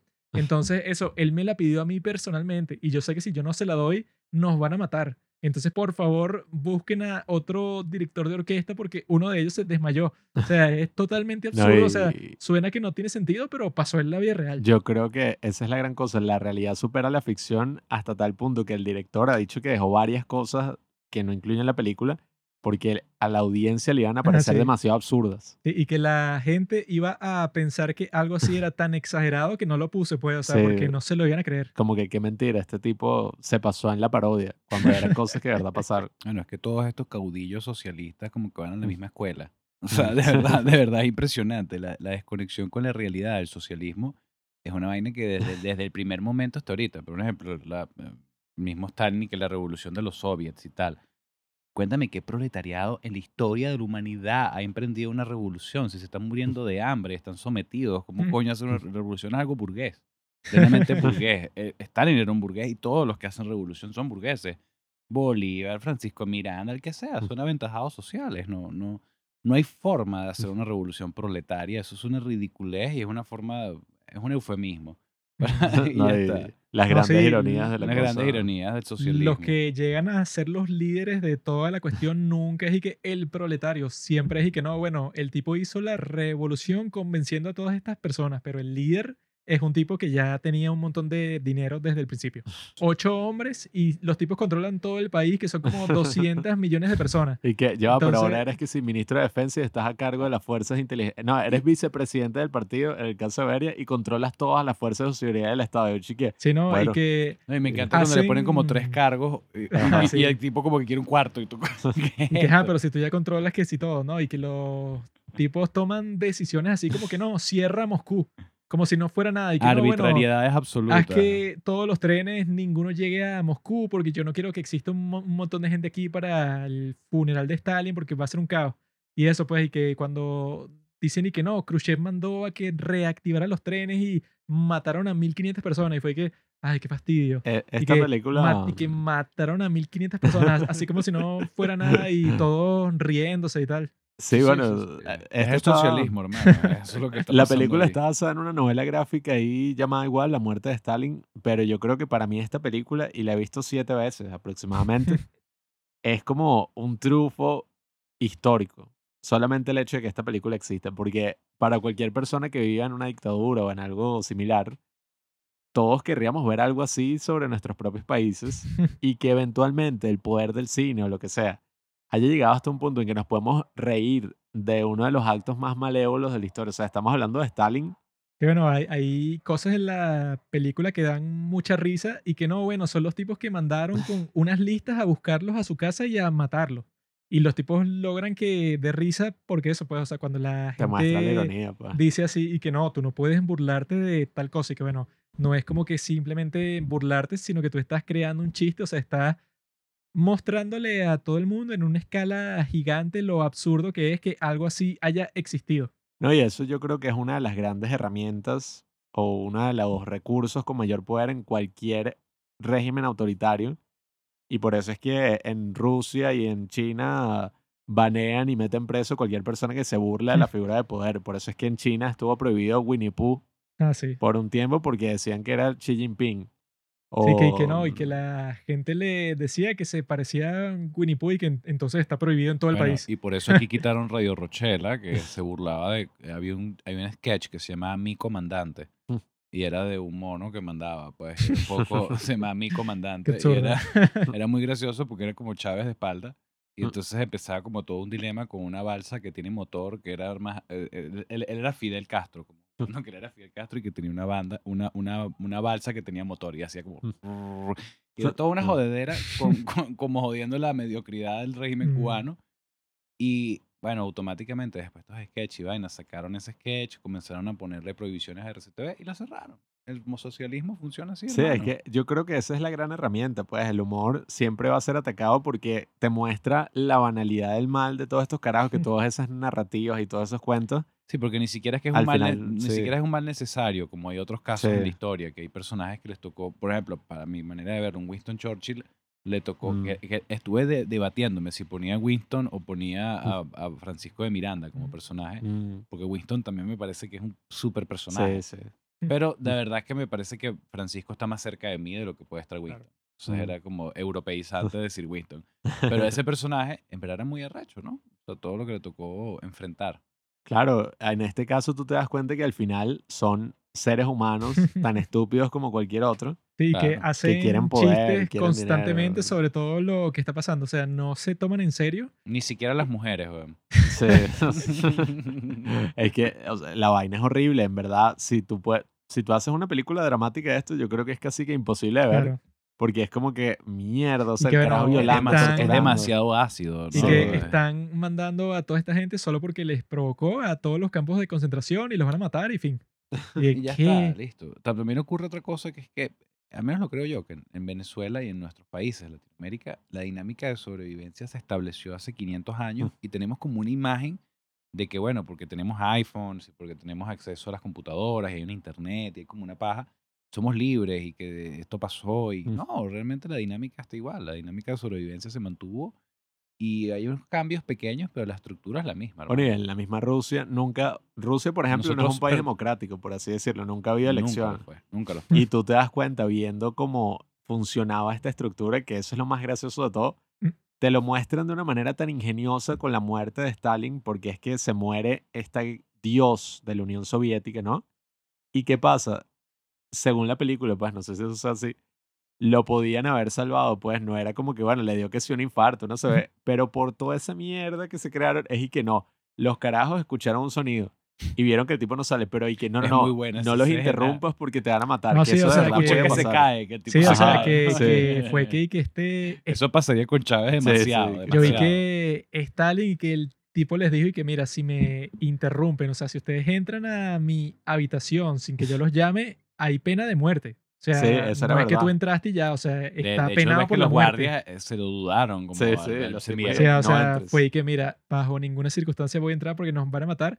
Y los mataron de todas formas cuando limpian todo el palacio del tipo, que fue que vámonos aquí, vámonos aquí. Entonces los meten a todos en un camión y al tipo que lo estaban metiendo en, el camión también lo matan. le, le meten un tiro en la, en la No, y, cabeza. y el hecho de que, ajá, el tipo está ahí, sigue vivo. Y los tipos dicen, no, tenemos que llamar a un comité para decidir Ah, sí. qué es el próximo Sí, paso. o sea, y si todo llamamos a esto un que me- médico, sí que... Todo esto que me estás hablando se relaciona con la otra película. O sea, te das cuenta que Ah, son, claro. Sí, sí. son sistemas Sí, muy la parecidos. misma la misma dinámica. Claro, es que eso existe en todas las... Esto, eso es lo bueno de esta película, que si bien es sobre la Unión Soviética, yo creo que es una película muy universal con la que cualquiera se puede relacionar porque es como eso, pues, sobre la banalidad del mal y sobre lo que crean estos regímenes dictatoriales. Sí, es que Sobre bueno, todo a también mí- es como, a mí me parece que es como una película un poco esquizoide, pero es como esta, esta disociación de la realidad que tiene el socialismo per se. que Es creer una vaina que no Sí, es, es que, no que es posible, que lo es inviable, pero tú la que- crees igual, tú vas para adelante. Lo que más me da risa de todo es que todos están conscientes de que lo que están haciendo es un teatro. O sea, que, Sí. que bueno, que, que Todos están los absolutamente tipos están y que, y que no, bueno, en las dos películas, además. yo o sea. estoy tratando de que Stalin le caiga bien Le cual- cualquier cosa que yo diga, porque si no, entonces me mata. Entonces yo estoy tratando de decir como que todas estas palabras Mira, comunistas aquí y en contar todas Venezuela hay estas una historias. canción, Yo sí soy un jalabola. se llama, y, esa, y eso lo ves en el socialismo, que necesitas, a juro, em- eh, en crear una empatía así sea forzada con la unidad de Mm. poder. Pues. Sí, o sea, estos tipos que en todas las interacciones que están teniendo dentro del partido son y que, no, vamos a votar para lo que vamos a hacer, porque si Stalin no está aquí, entonces no hay nadie que decida, y entonces es un juego de poder completamente, entonces y que no, bueno, pero tiene que ser una decisión unánime, porque le queremos mostrar al pueblo que el consejo de las personas que deciden las cosas, todos están yendo en la misma dirección, pero la forma en que lo hacen es que unos dos voten y, y entonces los demás están subiendo la mano poco a poco y que, ok, unánime, cuando en realidad hay que ver, no son como cinco opiniones distintas, pero las unen todas, o sea, las funden porque son y que, no, es que nosotros somos el partido del pueblo. Entonces no es que se pueden, no sé, consolidar, se pueden negociar cinco cosas distintas, sino que es y que no, bueno, tiene que haber una sola cosa que diga el partido porque dicen que es lo que pasa con el Partido Comunista de China el día de hoy, que es que los tipos no pueden decir nunca y que mira, la política que hicimos, nos equivocamos, ahora vamos a hacer esto otro, no, no. O sea, tú, no, tú caras de palo. tienes que hacer exactamente lo que decidiste al, al principio, así no tenga ningún sentido, sea estúpido, no funcione y que bueno, pero la gente no puede tener la percepción de que tú te equivocaste porque entonces Ujú. se van a comenzar a preguntar y que, ah, mira, pero si se equivocó con esta política, es posible que lo que me diga sobre esta otra cosa también lo esté, pues. Claro, es una cosa, una narrativa creada para quitarle todo el poder al individuo y crear un colectivismo súper falso que al final le pertenece al líder, pues al líder y a los alabolas que lo rodean, que en esta película es lo que digo, la estructura de la película, como cada escena te muestra tanto de todo lo que hay detrás y lo que termina siendo, yo creo que es una de mis películas de comedia favoritas porque, Y cuando el marico, tipo se muere y está en el piso y que, oh no, ok, eh, estoy manchado del orine de Stalin. Oh, bueno, pero es un gran orine porque él era el gran líder. Así, pues, o Sí, sea, sí, que los tipos están- no pueden sí. ser honestos con nada y que, ah, no, bueno, él se ensució, pero la forma en que se ensució es una forma que es por todo el pueblo y que, Sí, ¿qué? sí, O sea, y- una vaina absurda. Y los carajos y que, ajá, bueno, traigan al médico y que, no, matamos a todos los grandes médicos de Moscú, no queda ninguno. Eso estuvo buenísimo. Y eso en verdad pasó, en verdad hubo un plot así en Claro. 1956, creo, algo así, que fue que, bueno, va, estaban sospechando de que varios médicos de descendencia judía, eh, supo- perdón, de ascendencia judía, Po- Pobrecito esos judíos. eh, sí, supuestamente estaban planeando matar a Stalin. Y entonces eso, crearon evidencia tal y mataron un coñazo de médicos y los que quedaban era cualquier mierda. Claro, seguro eran los mediocres o eran los Sí. que conchupaban, que también eran mediocres. Sí, Entonces, entonces, No. eh, o sea, es arrechísimo. Para mí esta película es maravillosa y hasta el mismo final, eh, spoiler alert, aunque es una película histórica, pues no. ¿Sabes qué? ok. Esto de que el tipo, pues el que era el más maldito que yo he visto en una película, bueno, uno de los más malditos, porque el tipo violaba que si a niñas, mataba, torturaba, metía preso a todo el mundo. El bicho más maldito de la historia, terminan literalmente, lo matan, lo queman y tiran sus cenizas al aire. O sea, de que lo desaparecieron, pero 100%. O sea, es imposible que el tipo tenga está alguna gracioso cuando- existencia. Cuando, le piden los 200 litros de benzina, que, que es gasolina, pues en ese momento. Entonces, ah, pero- no, eso, ¿para qué? eso creo que fue en la caída. Es la, es la caída, Ah. pero, ay, pero también pasa algo parecido, ¿no? sí, bueno, También. prácticamente. Los Sí, queman y que, los que. Sony que no, bueno, ustedes no pueden quedar rastro aquí porque, el- o sea, si los encuentran con sus cuerpos, los van a exhibir en el museo, como dice Hitler. Pero yo diría eso, que es una gran película, una de las grandes sátiras políticas que yo he visto, porque bueno, seguramente existen otras así, pero Eso es o sea, bueno. yo, yo creo que en el caso de esta sí es única, porque yo es Ujú. la única que he visto que se toma todo el escenario histórico que te está mostrando, pero sin ninguna seriedad. sí. O sea, cualquier cosa, y que no, que esta tipa y que la pianista que le mandó una nota a Stalin, y entonces Stalin cuando se, cuando se muere es porque está leyendo la nota y se está riendo, pero se cae al piso porque no se le dio una aneurisma y tal, pero es como que nadie se toma en serio nada por- porque eso, pues, o sea, te muestran las partes más absurdas de todo el sistema y que no, bueno, tú le trajiste el disco que quería Stalin, pero lo, lo hiciste tarde. Entonces yo anoté aquí que lo hiciste tarde, entonces la próxima vez que te vayan a ju- juzgar, ya tienen eso como falta. O sea, que tú puedes ir preso por eso. No, y el- la- hasta la misma escena de los créditos de la película, que es básicamente un montaje de cómo van eliminando a las personas de Ah, todas sí. las fotos. Que por eso es que Stalin, esa es la gran referencia que uno hace siempre, que es que, ah, bueno, el carajo mataba que si mato a Juanqui y lo borro de la foto. Sí, él Como fue si el nunca hubiera que existido. inventó el Photoshop, porque fue como que, bueno, yo maté a este tipo que era mi amigo y yo tengo como 10 fotos con él, pero le tengo que decir a todo el mundo que este tipo es un maldito traidor. Entonces no puedo mostrar las fotos con él, entonces las- puta. lo borro a él. No borro la foto, sino que solo lo borro a Le él. borras la carita y ya Pero está, eso, pues, ¿no? Y que- buenísimo. incluso durante la conversación. Y que no, pero ¿qué fue lo que pasó con Polinkov? Y que, ¿por qué mencionaste ese nombre? Ese era nuestro amigo, pero ya, ya lo matamos. Y era que, ah, pero ¿por qué lo mataron? Y que lo matamos porque era parte del grupo. Que, o sea, los tipos ni se acuerdan por qué lo hicieron, pero fue que no, a Stalin le provocó y lo hicimos. Eso comió la luz y ya. Yo- o sea, y un carajo que es responsable por la muerte de 40 millones de personas. Ojo, te das cuenta que tú- yo, yo no sé qué coño pasa por ese lado del mundo entre Mm. Rusia y China, pero de esos dos lados, pana, tienen como las mayores cantidades de muertos. son- Es espantoso. Eh, claro, ves. Mao creo que son 70, ¿no? Bueno, no, es se sabe. no se la, sabe la hambruna china es una vaina loca lo que ese tipo hizo con Sí. el salto adelante y toda esa vaina. pues. Sí, sí. Eso es otro tema, pero muy interesante. Escuchen el podcast de Juanqui si de Mao. escucharas la recomendación, Juan, que recomienda sobre Mao, sabrías en realidad cuál fue la razón. Pero yo creo que esta película, yo quería contarles a ustedes qué era lo que estaba pasando con Stalin cuando murió. Mucha gente dice que una de las razones principales por las cuales a Stalin le dio una aneurisma, eso, pues un derrame cerebral y murió, fue porque en ese momento, 1953, cuando murió el gran camarada Stalin, lo que estaba pasando en el mundo era la guerra de Corea. Y si ustedes saben cómo comenzó la guerra de Corea, como supieran si escucharan este podcast, el de el, as- el asesino serial más prolífico de toda la historia, es que Kim Jong-un, no, Kim Jong-un no, Kim Il-sung. Kim Il-sung quería invadir Corea del Sur, ¿no? Entonces le preguntó a Stalin, porque el tipo era el líder de todos los países comunistas de todo el mundo, y tú le tenías que preguntar a él, porque eso, pues, te- tenía que estar de aprobado por él. Sí, de, de- de- la casta. Este Kim Il-sung fue que, mira, yo quiero invadir Corea del Sur. ¿Te gusta o no?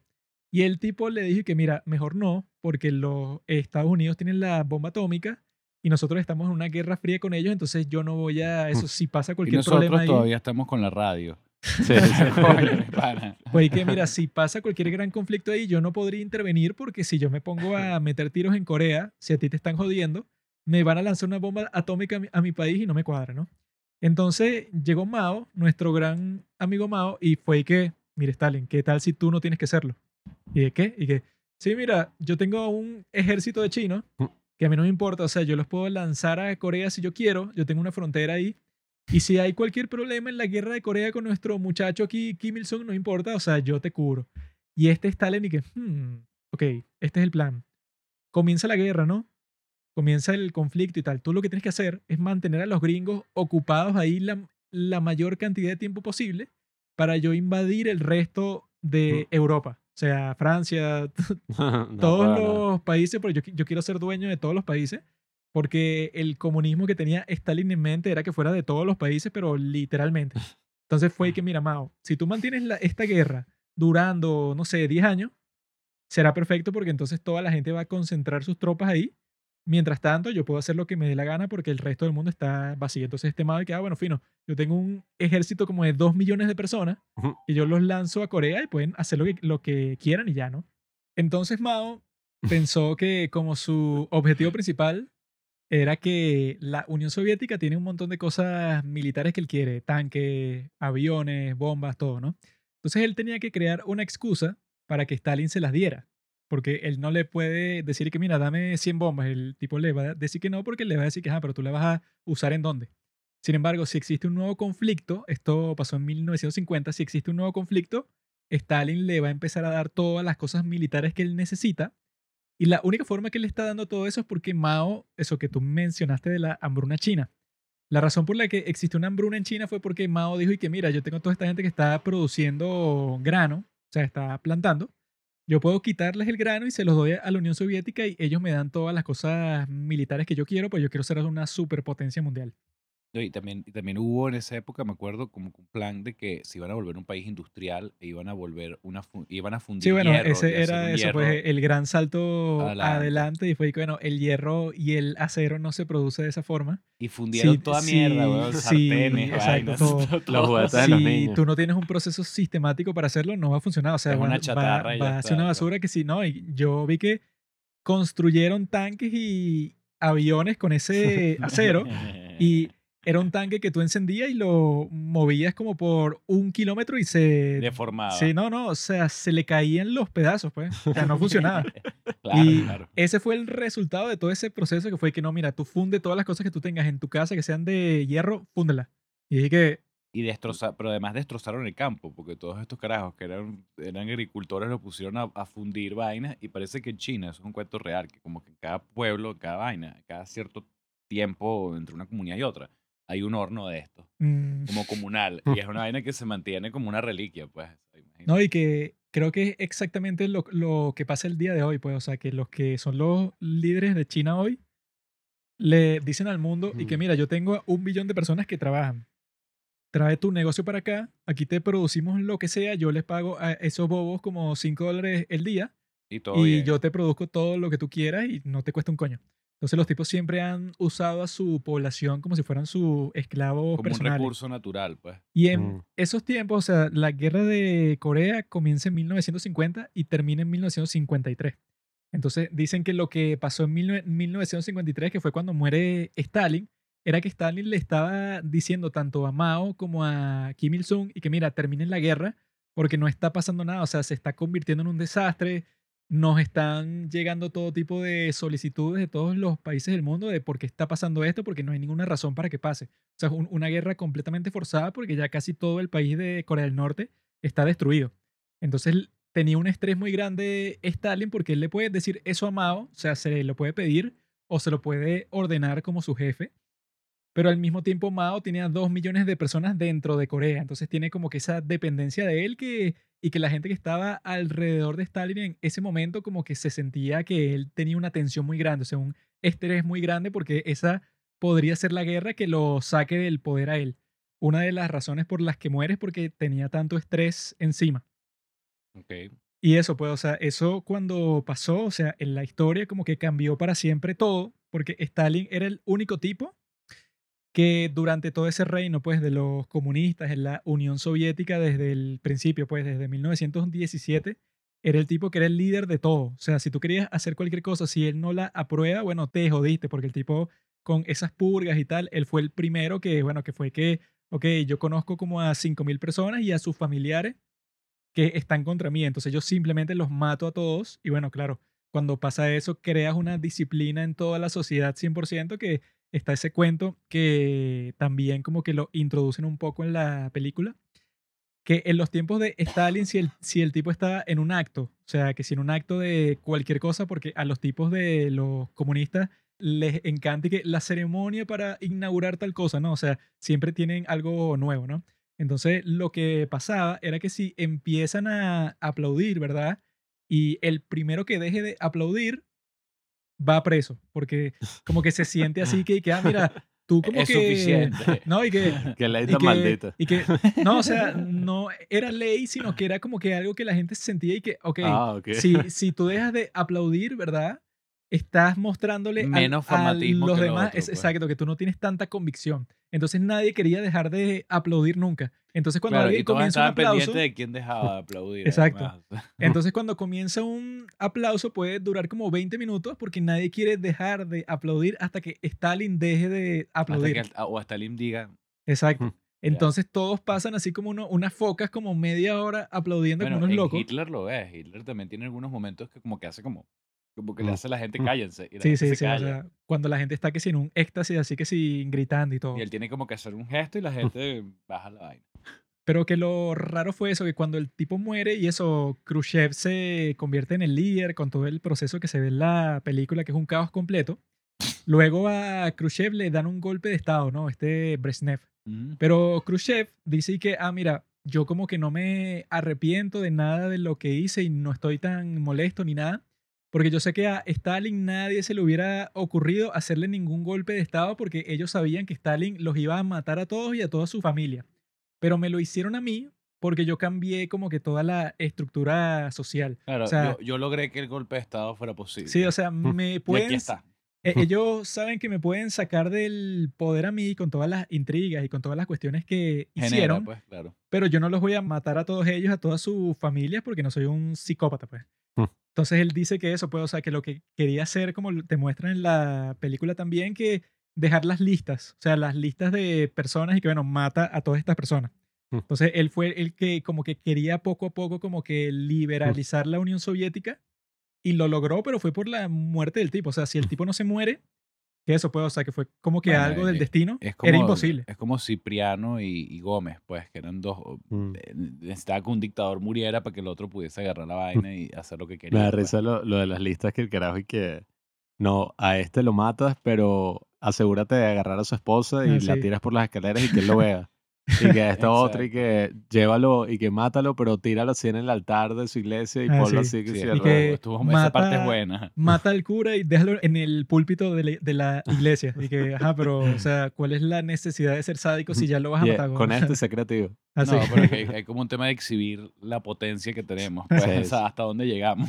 Pero, No, y que coño. el tipo cuando está en el sitio ese en donde están todos los cuartos que torturan a las personas, como cada cinco segundos que tú escuchas un grito así que, y que long live Stalin y eh, escuchas un disparo. O sea, que los tipos están matando gente constantemente. Todas las cosas que si tú te pones a, a ver toda la historia, o sea, son gobiernos así, pero que son 100% autoritarios en todo sentido. O sea, que todo lo que tiene que ver con democracia o que la gente vote o que tú le preguntes a las personas que viven en un sitio qué es lo que quieren, eso es algo bastante reciente. O sea, que si por toda la historia puedes ver 50.000 escenarios distintos que es que no, bueno, este tipo mandó a matar a 100.000 personas y las mataron porque simplemente eran partes de ese sistema en donde tú no podías cuestionar ningún tipo de autoridad. Maten a ya. todos los bebés, porque nació el Mesías, entonces, bueno, maten a todos los que tengan Sí, esta o sea, edad, que sí- Es súper posible que eso vuelva a ocurrir. En Mm. Venezuela el fanatismo es tan loco que puede ocurrir algo así. güey, Sí, es que yo pienso eso, que si tú te pones a hablar no solo de películas hi- históricas, sino de toda la historia, bueno, te vas a encontrar con, si te molesta eso, pues con los regímenes autoritarios, bueno, en toda la historia de todo el mundo, ese era el estándar ya. No, y yo creo que esta película en particular logra hacer algo que otras películas históricas no hacen. Que, bueno, yo creo que a la larga todas las películas históricas distorsionan la realidad, distorsionan la Mm, historia. Claro. Pero claro. esta lo hace de una forma tan concentrada que uno E- puede Esta lo hace constantemente. Uno entiende que quizás al tipo no lo mataron durante el entierro. Pero eventualmente pasó, que si unos meses o creo que fue no sé cuánto tiempo después terminaron matando al carajo Varia. Beria, perdón. Beria. Eh, y eso es lo que me parece rechísimo de esta película, que como todos los actos así artísticos, obras de teatro, lo que sean, en hora y media, hora y cuarenta, representa todo lo que fue ese régimen hijo de puta, toda la dinámica de la broma y te lo muestra a través de una situación dramática. Y, y, eh, y es una película corta, o sea, dura Sí. como una hora y media sí. y está súper densa, súper concentrada. De hecho, eh, comparativamente, si hablamos de la otra película de la que vamos, la Bueno, Caída, sí, que ya podemos Sí, ya hacer podemos una pasando. transición, Sí, transición. hacia eso. Entonces, bueno, preséntala, amigo. La caída. No, no, sí, sí, con nada más una comparación leve, creo que la, la presentas mejor tú, pero, pero te digo la, Mm. la comparación que hago que ambas películas están hablando como de, de un tema muy parecido, ¿no? O sea, tienen como una misma línea narrativa, una misma... Y lo que, lo que sí me parece una comparación es que en una hora y media, personalmente me gustó más eh, La muerte de Stalin, Mm. personalmente, porque me parece que en una hora y- la comedia a mí me parece más difícil que el drama. El drama es natural, el drama está en la vida. Todos vivimos un drama. La comedia es algo construido, premia- previamente premeditado, no es natural. O sea, la Mm. comedia es un artífice, es una creación en su esplendor. Y esta película en una hora y media te echa todo un cuento, todo un contexto, toda una vaina, todo un montón de cosas que de pronto la, la caída también es muy excelente película, duda, pero tiene otro tono, otra forma de interpretar la vaina. Claro, es que esta película Un es ritmo súper sí, distinto de también. Es las más de dramáticas, así la, que- La muerte de eh, Stalin cuando empieza, que es y que no, y que me acaban de llamar y que del Ministerio Supremo que dicen que quieren una grabación y que los vuelva a llamar en 17 minutos. Entonces fue que 17, pero de cuando atendiste o de cuando colgaste. colgaste, eso porque, buenísimo. porque si llamas un poco después, yo creo que, te- que así, o sea, como Que que la, matar, la pues. implicación no lo dicen explícitamente, pero y que no, la implicación es que si tú dejas un detalle descuidado, una estupidez, te matan a ti. O sea, una- Puede ser un traicionero, una vaina, un Sí, doble- que sí, sí, sí, tú no le mandaste al camarada de Stalin el disco cuando te lo dije, entonces tú eres un espía. Del carajo cuando atiende eh, y que, ¿qué le voy a decir a Stalin cuando lo llame tal, lo llama y que dame una grabación del disco. Señor Stalin, estoy tan honrado, de hecho le Pero traje. fíjate, que, pero fíjate otra cosa Sí, que es camarada. interesante entre ambas películas, ¿no? Que te das cuenta que los personajes de, de la muerte de Stalin, evidentemente todos están súper conscientes de lo que está Mm. ocurriendo y lo que están haciendo. En, en la caída hay unos que sí, ¿me entiendes? Están Mm. muy conscientes de toda la charada, como lo están haciendo, pero hay otros que no.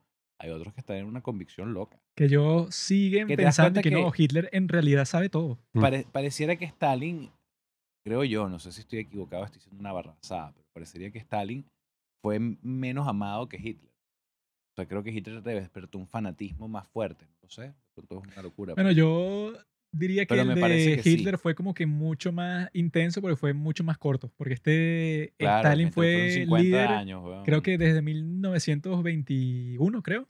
Sí, hasta muere- que muere 1953, Lenin, muere pues, o sea, el tipo- él, pues. Mm. Treinta y pico de años siendo el líder, pero eso, no solo el líder de la Unión Soviética, sino que, bueno, el Líder del socialismo, pues. Sí, o sea, cualquier partido de izquierda, Eric, bueno, Stalin es el líder, pero sin duda, o sea, Tácito. que eso puede, o sea, que yo dije en una parte de ese podcast de Mao, que este Mao intentó y que no, pero yo también puedo ser líder y no convenció a nadie, o sea, todos y que no, no, el líder es Stalin, y ya, y listo, o sea, sin discusión. O sea, que el tipo eso, pues, o sea, yo creo que no era así tan amado como Hitler, pero que le tenía miedo a todo el mundo, pero un miedo Eso, terrible. era, era más Iván el Terrible, pues era un bicho malvado, coño madre. En cambio, Hitler, yo te digo lo que yo he leído, pues no sé si estoy siendo demasiado pro Hitler, pero hay como un tema, pero sí hay un tema, pues, de que la burguesía eh, y- alemana estaba rechísima por el Tratado de Versalles. Y Hitler, bueno, es una consecuencia de una desproporción en el trato, pues, hacia un país. Claro, un odio que llevaba formándose demasiado tiempo. Bueno, eh, Europa, eh, Alemania era la potencia industrial de Europa Mm. y la vienen a perrear así, weón. y que, Sí, no, sí, tú sí. nos vas a Mm. pagar a nosotros toda la guerra que todos hicimos. Sí, que no, y que, Como tú eres más arrecho, tú tienes que pagar todo. y que no, y que Ay, todas las deudas de todos los países de la guerra las, las pagas tú. Y que, bueno, eso es imposible, o sea, no, No, y, no no, puedo. Y lo intentaron. O sea, lo peor de todo lo intentaron. Mi, mi- mi abuelo vivió en Alemania, en Regensburg, un tiempo, y Mm. antes de venir a Venezuela, él tiene una carreta, una foto con una carreta de real, weón. Y la carreta de real era para comprar pan. No, Una carreta de real para ir a comprar unas Ah, canillas. entonces tú eres uno de, esos, ¿no? Yo soy uno de los, de- de los uno de los que está originales. ahí. Estos son los que vienen y que no, él se vino a Venezuela, pero uno no sabe bajo qué circunstancias. no Sí, sabe bajo qué Se circunstancias. vino ni- corriendo. Ni, si somos ucranianos realmente. Claro. Ah, tú debes estar en estas circunstancias, ¿por qué no te vas a pelear allá? no? ya me lo dijeron, Marciano, el profesor Marciano me Sí, dijo sí, que te, te contaste. de, co- de- de construir un lindo mausoleo si muere. Aquí ya se, Andrés Prichan, que se fue de Venezuela a Ucrania a dar su vida. Pripchan es un apellido de, de dónde? Ucraniano. es el- Ah, Mm. Bueno, es, es bien complejo porque ucraniano-polaco, no estamos claros. Porque resulta que esa región fue Polonia, hoy en día es Polonia, antes era Ucrania. Todo eso es lo mismo, pues. todo eso es lo mismo. bueno, La misma vaina. esta Ya- película en particular de la caída, ¿verdad? Creo que dura como casi tres horas. dura, como casi dos tres horas y 36 minutos. Ah, bueno, dos horas y 36 minutos. Pero Es larga, tengo que decirlo. Sí. Y el ritmo Este no es larga, chamo- es el ritmo. Y No. que se la puso a ver en dos partes. Yo la No, vi. la pegaste. Te digo la verdad. la- Una un día y otro el siguiente. es que no puedo recomendar. No, aquí tú lo que tienes que hacer es dejar el teléfono de lado, como hice yo. Te sientas a ver la película No, y, y te que- involucres en el mundo de la película, que es un mundo súper caótico, terrible. A mí lo que me pasa es que coño, y me dio sueño. Entonces, Claro. ¿entiendes? Para que Pablo deje el teléfono por más de 15 minutos, eso es como le quite Ah, a un bebé su chupón. O sea, es imposible. pues. Bueno, pero no te creas, el, el teléfono es importante hoy en día, ¿ves? Claro que es Sirve- importante. Sirve para hablar con tus chinas. A través del teléfono. mundo. Yo hablo con puras tipas también. Si no fuera por el teléfono, ¿cómo hablaría con mi gran amiga Chimpinchín? Mira, y hábleme claro, y Tinder sigue funcionando y tal, yo no me vuelvo a meter en esa mierda. Ah, bueno, te puedo dar un pequeño resumen antes de conversar sobre Hitler. Sobre Algo el casual antes de estado de, a- Tinder el- el, día de hoy. ¿Qué, qué ha yo- ocurrido con Tinder? Como dije hace unos pocos Le venden minutos, tus datos a los coreanos, ¿no? Sí. como yo odio a todas las personas que están de- debajo de mí, les tengo como que desprecio. O sea, en- mi, ok. en mi estado socioeconómico les tengo desprecio a los que están debajo de ese estado y a los que están arriba les tengo envidia. ¿Comprendes? Ok, ya te entiendo. El problema es que en Tinder solo está esa clase de gente. Y con tus iguales tienes rivalidades. No, Entonces, coño. con mis iguales sí me llevo perfectamente armónicamente porque nos ayudamos los unos a los otros para lograr las cosas que, que Creemos. queremos alcanzar, pues. Pero en Tinder, lo que yo he encontrado es lo que están debajo y lo que están arriba. O sea, mujeres que quizá quieren salir conmigo y mujeres con las cuales yo no quiero salir. Esas son las dos La- la- las dos divisiones. Y con las que yo quiero salir no quieren salir conmigo. Las que quieren salir conmigo yo no quiero salir con ellas. ¿Comprende? O sea, Pero ¿A no te creas. quiero, no me te, te voy- a dar un ejemplo, te voy a decir algo que a mí me ocurrió. Yo viví un milagro de Tinder. ¿Ok? Mm. Te estoy diciendo sábado, 11 de la noche, ya estaban pantuflados en mi cama, en la televisión. Eh, ya al borde de, de una masturbación y en eso, este. Nada, recibí un, un super like. Yo, wow, ¿qué es esto? Super like es importante. ¿no? Super like es importante. Si te muestro la foto del super like, te sorprendes, Ah. ¿viste? Era una sucia. Era una pelirroja súper cochina, ultra cochina. y luego, pero escuché el cuento, estaba bellísima, weón, pero llego para buscarla, de paso cerca. Yo estaba en Los Samanes y la jeva vivía en la Trinidad. Porque cuando suele pasar eso y no, bueno, vive, Viven en Caicahuana. en Maracaibo, En que Aguanagua. Coño, la madre. en. Guárico. En Guárico, una vaina así. Y chavo, llega así y me dice, no, tal, ve- venme a buscar y tal. Entonces, digo, esto puede- me puse paranoico, esto puede ser un secuestro. ¿no? Ay, esto está te como- van a sacar un riñón. esto está demasiado fácil. está demasiado fácil, está demasiado chévere. Y yo cuando lo voy a buscar en el cigarral, ay, ya dije dónde vives, discúlpame. Te voy a buscar el cigarral y veo que la pana sale. Y yo, cagado igual, decía, esto es un motorizado. Ay, no. Se monta en el carro y apenas me saluda, hola, mi amor", me huele, pero aquel pestón a caña. O sea, la pana estaba altamente rascada y yo decía, "Ah, pero esto vino listo. O sea, no, aquí no hay que hacer nada, no tengo ni que tomar nada. Todo está eso, un paquete que te dieron con el Listo, listón. es El un milagro de Tinder. El, el destino milagro, que, y que lánzale este, que él ha tenido una mala Bueno, racha en ese, la vida. ese, ese suena como un buen nombre así para un cortometraje. No, no, pero el escucha- milagro de Tinder. Pero escucha el cuento, porque el cuento se pone muy gracioso. Entonces, llegamos por la casa. Era hombre. Vemos una peliculita, la pasamos súper bien. Cogemos, tal. Entonces, a la siguiente mañana, la pana me gustó burda. Yo no le gusté tanto a ella. Eso fue lo que- Entonces, el milagro de Tinder, bueno, ya no es tan milagro. Pero fue un milagro, sin embargo, ¿no? O sea, comida Claro, gratis. sí, pues, sí. sin ni- escogida, hermano. Sin ningún esfuerzo. o sea, fue maravilloso. Pero después me pongo todo loquillo y que la llevo al cine y vaina. Entonces después del cine le invito a comer sushi y no me di cuenta, marico, me estaba excediendo. La pana tenía como 24 horas dando vueltas conmigo, o sea, ¿me entiendes? Coño. Y yo seguía, ¿qué vamos a hacer?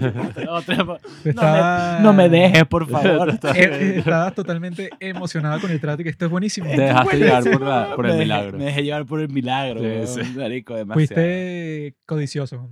Y que no, la tengo y ya la quiero tener, pero. Y después de todo las el día. 24 horas que la Ay, jeva... No, no, la, la parita después me habló claro, fue muy cómico, porque después yo la fui, yo fui igual para la Trinidad y vuelvo a bajar y la veo como caminando agarrada de manos con el otro pana. Mierda. Y para mí fue así como un momento emocional. como, me usaron, estoy súper sucio. ¿sabes? Te bañaste como por tres horas después de eso. Con agua Sigo- fría. Sigo sucio. Sigo sucio, weón, así mismo. Bueno, pero se sintió bien, ¿no? Eso... Fue una maravilla. Te sentiste pero como una mujer en Tinder. Me sentí como una mujer en Tinder. Claro, siendo usada, hombre. Pero siendo hombre, además yo yéndole a buscar todo. Fue Ya maravilloso. dejaste Mm. tus tendencias machistas detrás. No lo sé, puede ser. Tendría que ver el siguiente milagro de Tinder. Mm. Bueno, yo estoy a favor de todos los milagros. El mundo está lleno de milagros en todas partes, pero de lo que yo he visto en Tinder últimamente, que uno se mete y después lo borra cuando se frustra, ¿no? Yo tengo, yo tengo como tres años que no me logueo, pero mañana me voy a loguear. Claro que sí. Ahorita mismo, ahorita mismo en vivo. En vivo directo aquí en el podcast. lo que consigo es que están las, o sea, nos, bueno, yo sí soy clasista. Yo lo digo abiertamente y lo he dicho como 100 Que veces. Pero el punto es ese, pues, o sea, las que están debajo de mi clase social, esas son las que hago match y no quiero estar con ninguna de esas, ¿no? Y las que están por encima, yo quiero hacer match con ellas. A veces hago, hago match con ellas, pero ellas no quieren salir conmigo porque ellas me ven y dicen y que no, este tipo no es rico como yo, es el tipo más o menos. Quien yo quiero no me quiere y a quien yo quiero no me gusta. Entonces ya yo he entrado No, y he y borrado. quien me quiere no me gusta. Eso es Dos Santos, creo que decía eso. Hay ya, una- una- yo he entrado y he borrado la aplicación como cinco veces. Entonces, Quien yo quiero, no me quiere. No, sí, sido Y quien me quiere no me gusta. Exacto. entonces siempre hay situaciones como esa, o sea, que de que puede funcionar, puede funcionar, pues puede funcionar eh, por cosas del destino. Pero en general, yo creo que en nuestro país, sobre todo, porque eso, yo, yo te pasé a ti cuando estuve en Barcelona, que yo hice match con unas chicas que aquí nunca haría match en la historia jamás, jamás. jamás. Yo estoy O sea, claro, unas fotos claro. así, yo qué mierda. No, yo creo que es que el panorama, como el contexto social acá, yo me di cuenta, pero el 100%, el pana este que estaba aquí en el podcast antes, Ah. eh, él ahorita está en Nueva York y Robinson, él lleva como siete meses ya, ya. nuestro amigo Robinson. La diferencia de la vida de ese carajo, o sea, y no estoy hablando de la vida material, la vida como sexual, del carajo allá y del carajo acá, es el cielo a la En tierra. cuanto a las ¿sabes? Es una relaciones. vaina loca, sí. El bicho No, sí, acá... el, el- el no. tipo está es que en las contacto. mujeres de allá tienen, las mujeres del primer mundo, y no quiero decir nada contra ustedes, tercermundistas de mierda. es también como una liberación sexual y de la mente y de todo. claro. Que pana, a mí me pasó. En Miami yo fui, me, X, me acosté con una pana. Y el día siguiente, a las cinco y media de la mañana, me votaron. Así que te vas bueno, porque hermano. yo tengo mi vida, ¿ok? Y yo, pero me vas a dejar, nos vamos a abrazar. Te mata así que, ay... me votaron. Pero si yo planeaba quedarme aquí todo el día.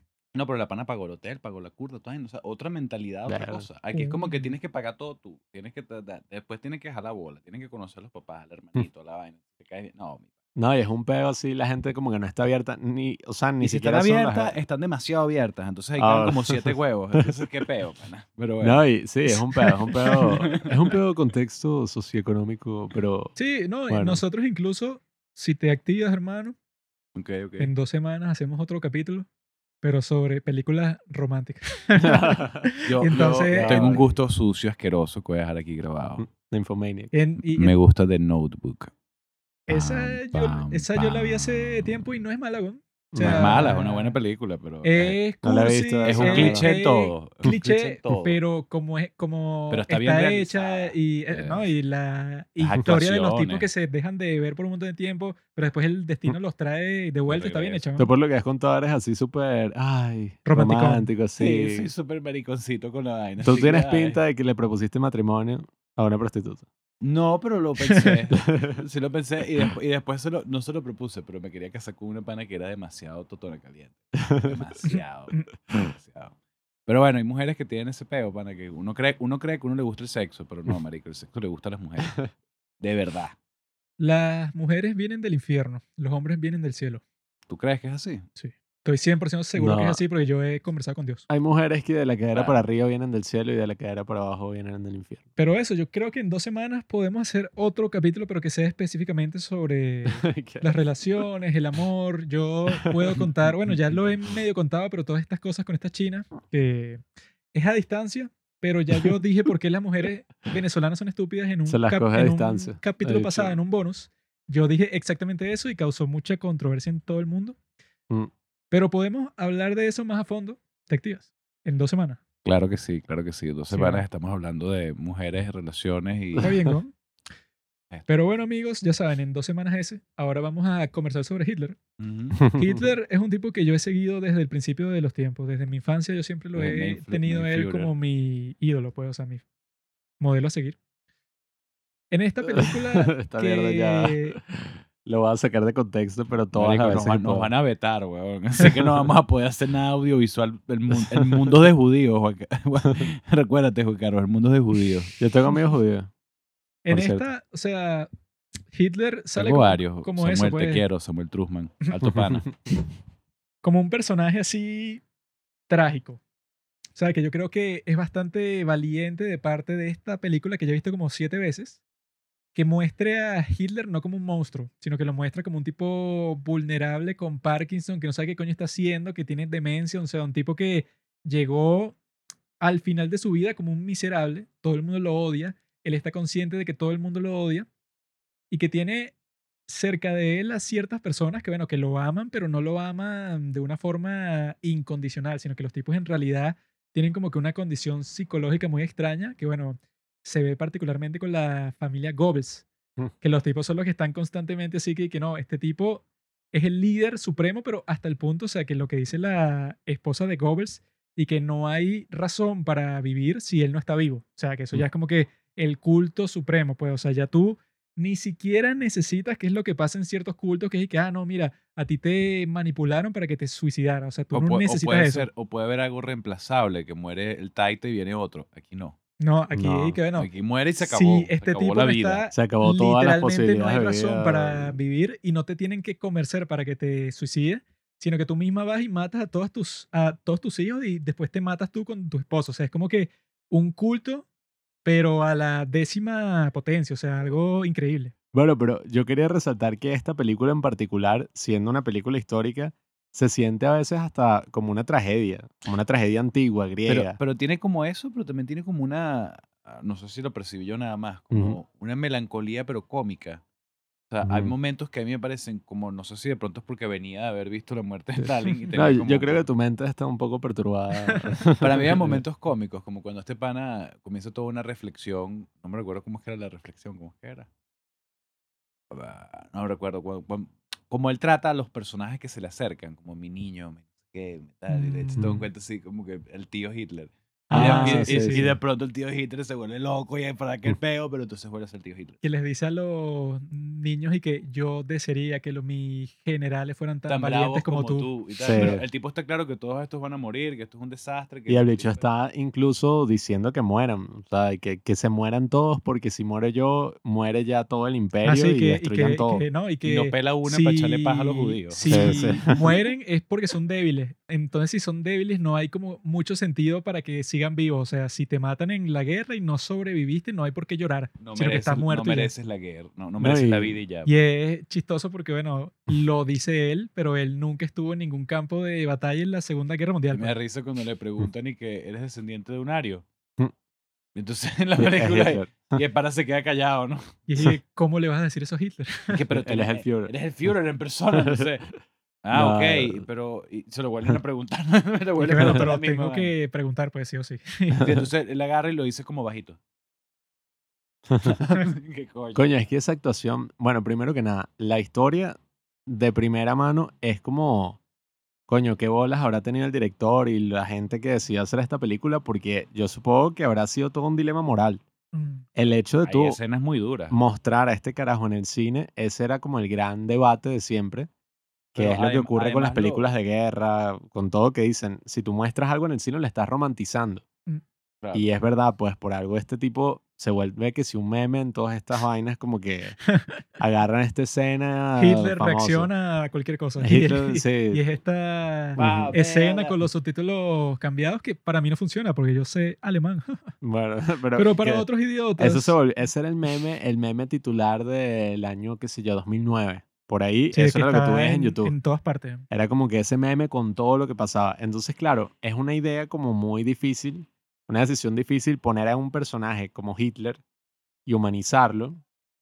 Ahí tú estás jugando con fuego, siempre vas a estar jugando con fuego. Incluso yo creo que con Hitler más que con Stalin o con Mao, porque el mundo occidental no sabe tanto de esas atrocidades, pero sí sabe de los campos de concentración. Claro. Y sí sabe de todo lo que pasaron, o sea, todo lo que pasaron los judíos. Entonces, oye, es muy fuerte y el actor este Bruno Gaines iba a rechazar el papel hasta que vio cuál era como la última, ¿sabes? El papel titular así que tenía Hitler en una película, que creo que era el 50 y algo.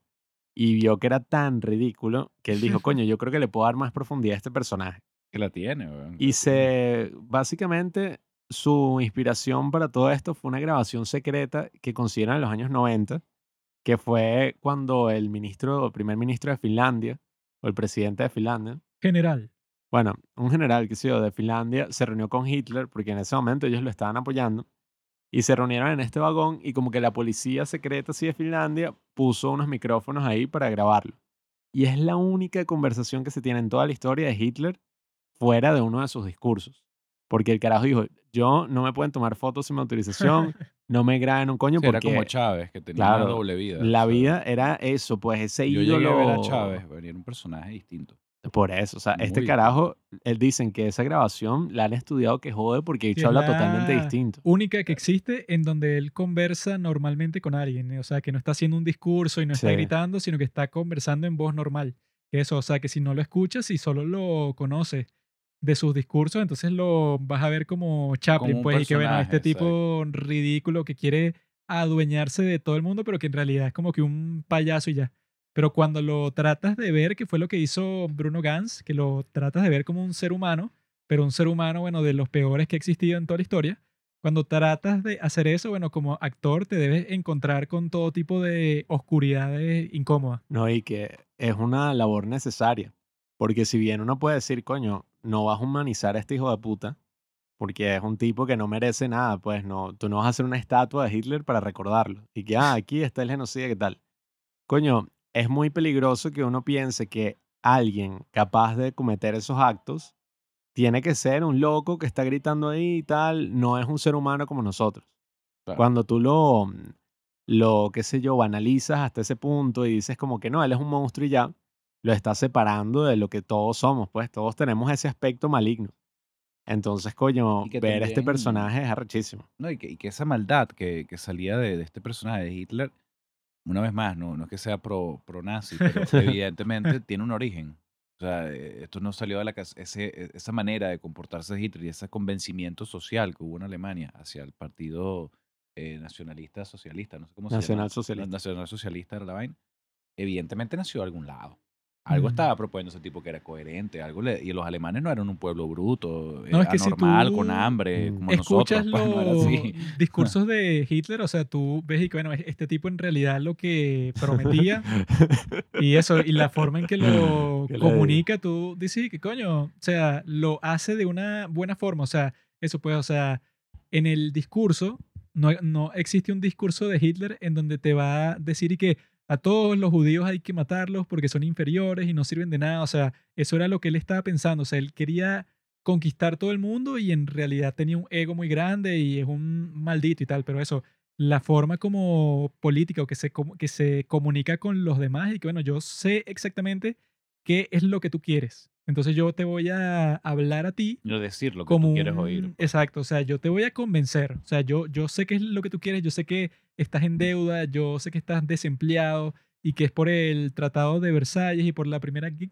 Guerra Mundial, tú tienes un resentimiento muy grande por eso y porque se rindieron. O sea, que es por lo que te muestran en la película también que todos tienen un miedo a rendirse, tanto Hitler como todos los demás. Lo que dicen no. incluso, no se puede repetir lo de Versalles. Sí, o sea, dicen y que aquí no se va a rendir nadie bajo ninguna circunstancia porque cuando eso pasó en la Primera Guerra Mundial fue el desastre más grande que marcó a la generación completa para siempre. Entonces tienen ese miedo tan grande porque los tipos creen que va a pasar exactamente lo Mm. mismo y con ese miedo, bueno, o sea, causan algo 10 mil millones de veces peor. No, interesante. Te digo que, eh, al, al menos como yo lo veo, pues la película tiene como momentos muy, muy, eh, como personales, ¿no? O sea, se, se ve que este personaje, este, este actor, al menos lo que yo veo, pues como que estudió el personaje de Hitler y trató de sensibilizarse ante lo que le estaba pasando. Desde una forma como que lo, lo acabamos de hablar, no hay sensibilidad con un genocida como anormal como este tipo, pero evidentemente hay un ser humano ahí atrás que hizo toda esta guarrada, pero sigue siendo un ser humano y sigue teniendo carencias, necesidades, afecciones, querencias. Y aquí las ves. O sea, aquí las ves cuando él, él sabe lo que va a pasar con todos los que están ahí involucrados. Mm. Inclusive la única que mm, yo creo que él permite, porque creo que al final también él permitió que se escapara, Mm. era esta niña, pues también, ¿me entiendes? Que al final era la viejita de Titanic. sí, ese principio sí era que sí, bueno, Es, es lo único que te, te digo también que me costó arrancar a verla ese principio. Yo lo veía y decía, ojo, después como que le eché un, un adelantón para ver. Ah, ok, sí. Sí, va. que es raro por porque parece que fuera parte de un documental. Sí, documental. eso es parte de un, un documental, creo que salió en el 2001 Ajá. y en la Ah, trivia ok. IMDB te cuentan que la caraja como que cuando terminó de grabarlo Ah, sí. y fue el estreno, ella estaba muy enferma de cáncer. Ella no fue el estreno. Eh, no por eso, o sea, fue el estreno. Fue el estreno en general, ella tenía cáncer, entonces no pudo asistir. Y el director la fue a visitar y le dijo, mira, estrenamos la película, a la gente le encantó un documental. Y nada, como que la jefa dijo, bueno, mi obra ya está hecha, o sea, ya pude lograr lo que quería. Y murió que si unas horas después. Una locura. Esta película, coño, en verdad es un proyecto súper ambicioso tratar de capturar esos últimos días dentro del búnker de Hitler, porque no son en lo absoluto como uno se imagina y que, bueno, el tipo gritando y ya vuelto loco, Mm.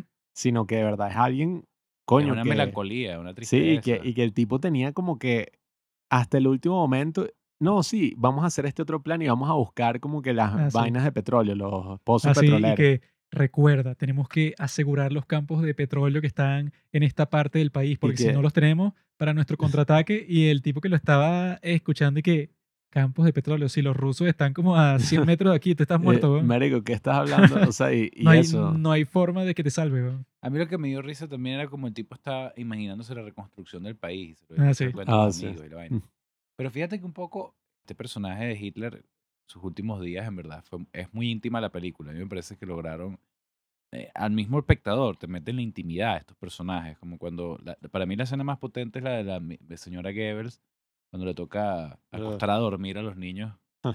Wow, wow. Una, una escena, ¿no? Es muy intensa. A mí, de hecho, en ese momento estaba a punto de hacer la tercera parte de la película y después me di cuenta que Ujú. estaba terminando y le iba a ver y, y me enganchó. Dije, coño, esa, esa escena para mí es la mejor de la película.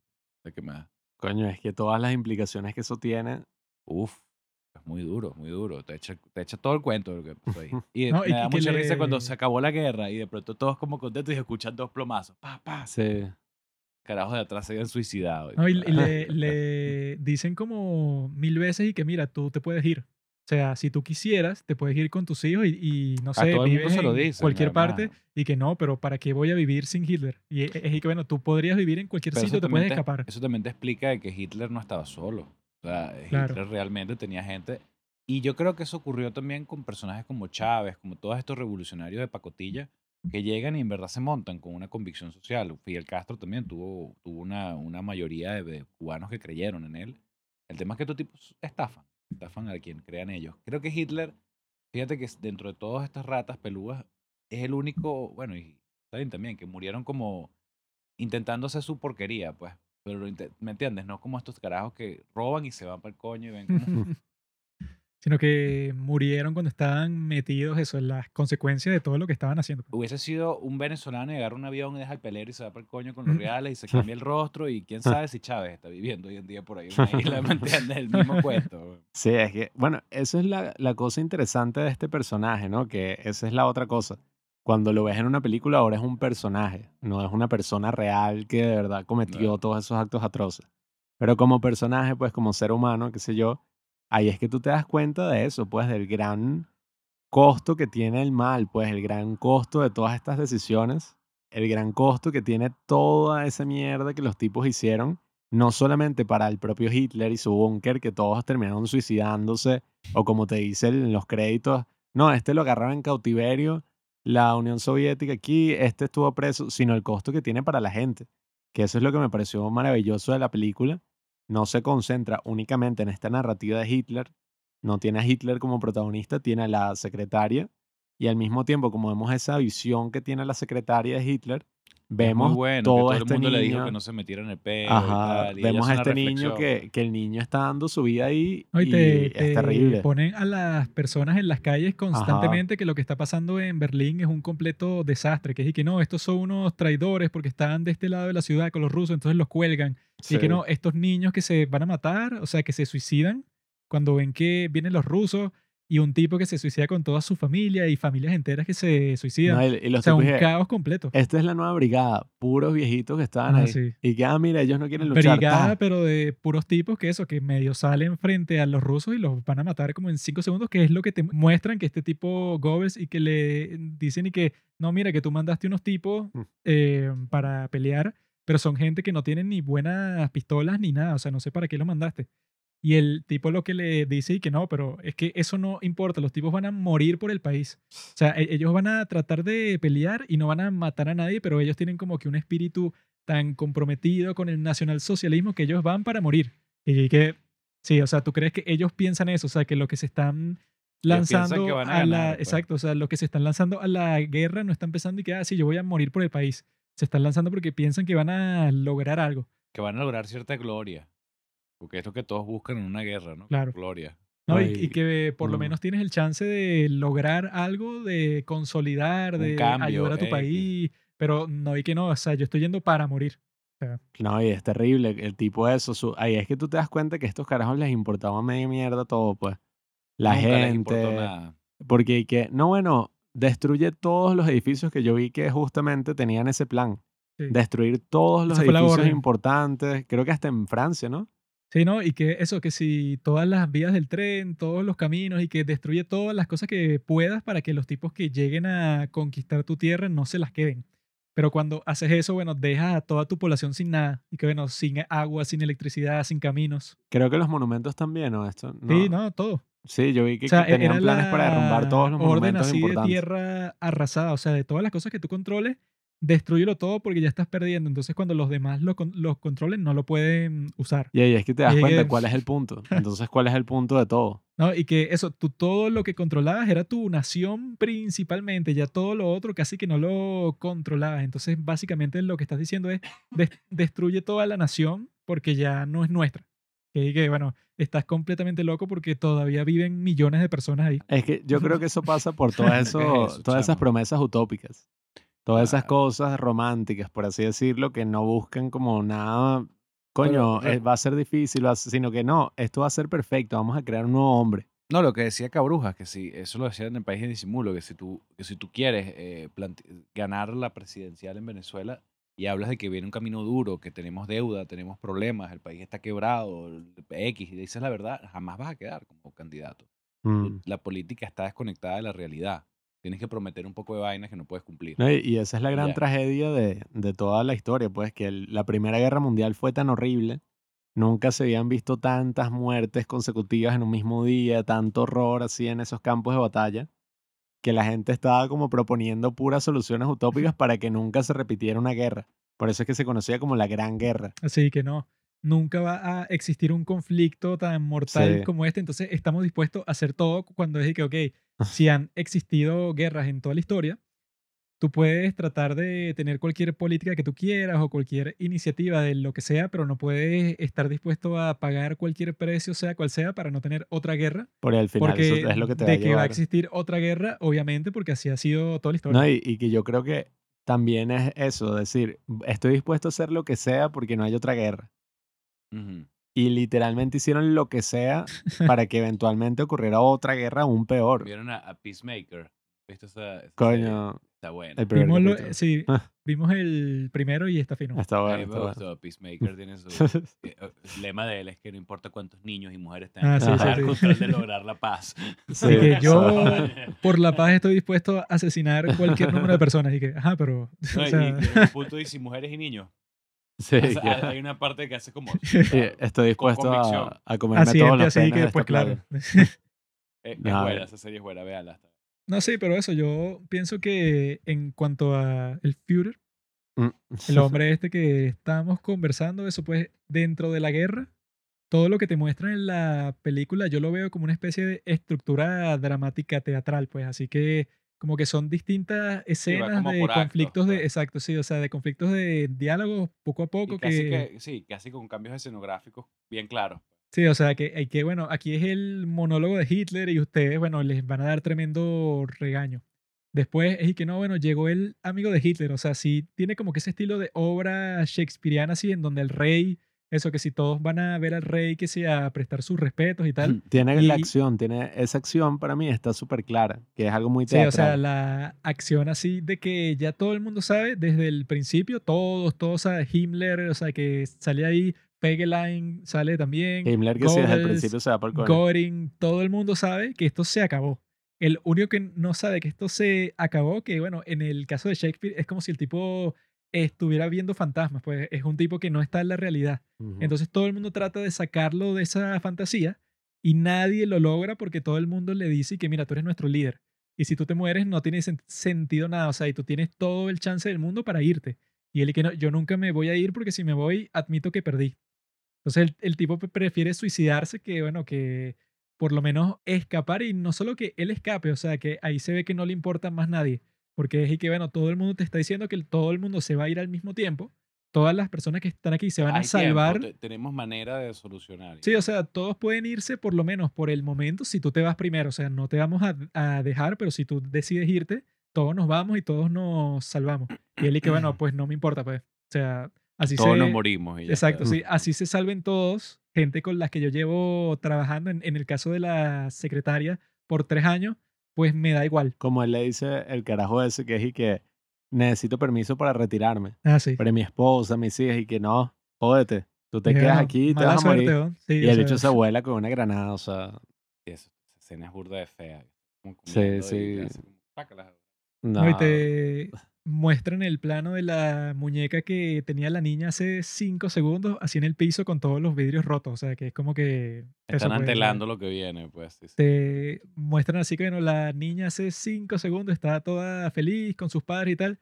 Ahora está muerta y ahí está la muñeca con todo roto y destruido. Y mierda, o sea, sí tratan de... Eso pues, o sea, yo creo que esta película tiene como todos esos aspectos, pues, o sea, el aspecto cinematográfico lo hace muy bien, o sea, la forma en que te construye todo en las calles, o sea, la parte de la guerra que yo... También que- como iluminan a Hitler. Das cuenta, lo, la- como puntualizan.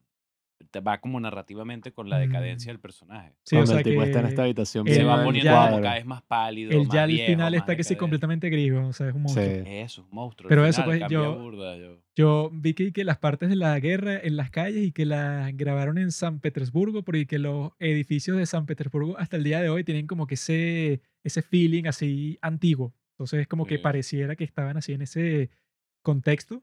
Y es, es- esas partes son las que se te quedan así en la mente porque se parecen como las de Jojo Rabbit. Mm. Que son y que, bueno, ya cuando la gente está en la calle así, pero eso, que mandan a los niños a morir y que dale, dale, Jojo vayan con una granada. Es muy buena, me Sí. gustó mucho. Esa sí es, bueno, es- es- esa es como la muerte de Stalin, pero con Hitler, así, que todo Como, es como que había un niñito que era el gordito, ¿no? Ajá. Era muy It's not cómico. Cool to be Nazis anymore. Sí, y, que, y que, this is not a good time to be a Nazi. Ajá, Porque sí. nos están matando a todos así. Sí, sí, sí, sí, sí. Coño, pero ahí tú ves la diferencia en cuanto a esto de películas históricas, lo que se puede hacer. Que de verdad hay todo tipo de posibilidades, porque aquí tú ves algo súper serio, pero no porque sea súper serio tiene que ser una cosa así, sino, coño, aprovechan todo esto y, y te muestran una historia que fácilmente, como digo, podría ser la historia de un rey. Un rey que está viendo su imperio caer y se encierra en este sitio Fácilmente. donde va a entrar en conciencia de que la única salida es el suicidio. Bueno, tiene algo oscuro como lo que tiene el séptimo sello. ¿Sabes? Que Mm. tiene unas escenas así como oscuras, personales, en las que el pana conversa con la muerte. Yo siento que a Hitler le falta en esa película, la Mm. muerte la tiene atrás. Sí. y el, el pana va caminando y tú le ves como el, el muerto encima. No, y, y eso, y es esa tragedia que cuando se acaba la película te dice tantas personas, no me acuerdo el número, 20 millones creo. Creo que eran 20 millones. Como que 20 millones de personas murieron durante la guerra y tú dices, mamá, huevo. Y después y 6 millones de judíos murieron en los campos de concentración.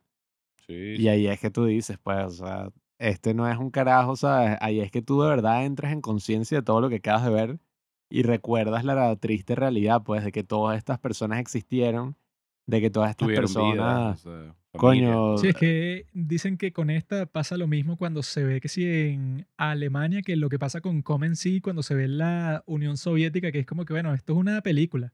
Pero al final es que tú te das cuenta y que, bueno, será una película, pero todo esto lo vivieron mis ancestros.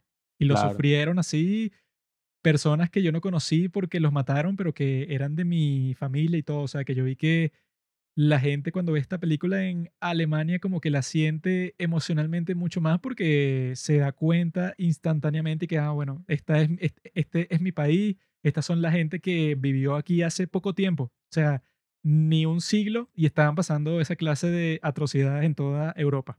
Claro. Sí, que, que esa es la gran locura. O sea, imagínate tener, bueno, no sé si tú tengas Capriles que creo que, y que el abuelo, una vaina así, estaba con el pianista encerrado en un, Ah, en sí. un sótano.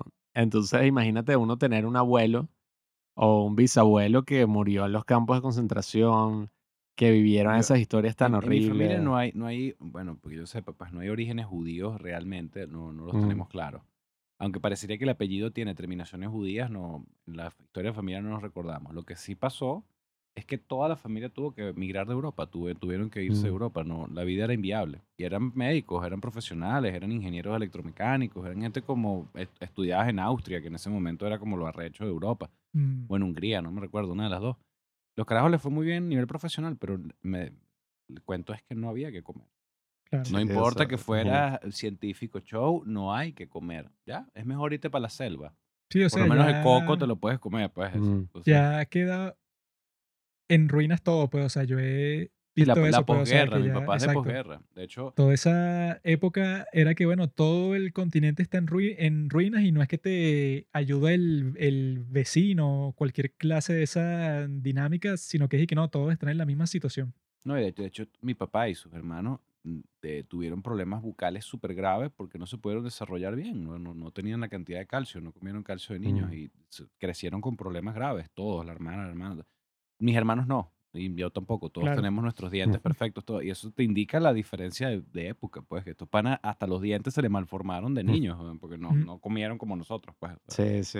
Es una cosa terrible y poder ver como esta ventana Mi- papá y que chupó teta como hasta los siete años, una vaina loca, porque Nah, no- huevona. una vaina loca de mente, pero es que no había comida. O sea, el peor así de demente, güey, y tú dices, Así de grave. Verga, y que eh, cuentos escuché y que ellos no, pero no se sabe si en verdad no, no lo dicen por pena, pero que Mm. el barco se comían hasta las ratas.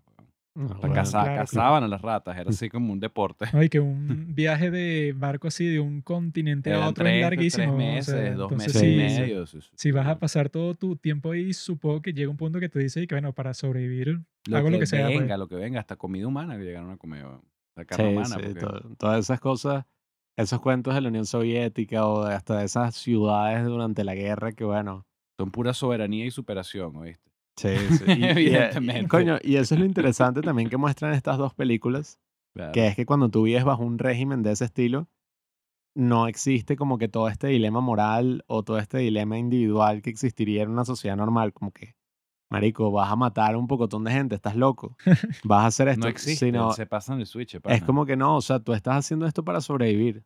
Sí, pero es que el salto adelante, por un ejemplo, eso, era un disparate desde sus principios. Pero Mm. era ese tema de que no puedes desmentir al Führer, no puedes desmentir al... Sí, es Sí, o sea, que si le dices que con- está equivocado, vas muerto sí o sí, entonces obviamente nadie se lo va a decir. Como era- máximo puedes Sí. tratar de, de- de que no sea tan cagada. Es No, que- y es como sale el médico en esta película, que por cierto eso tiene como varias narrativas. El médico es tremenda narrativa. el médico viendo como que todo el mundo dice, no, bueno, que se joda a toda la gente.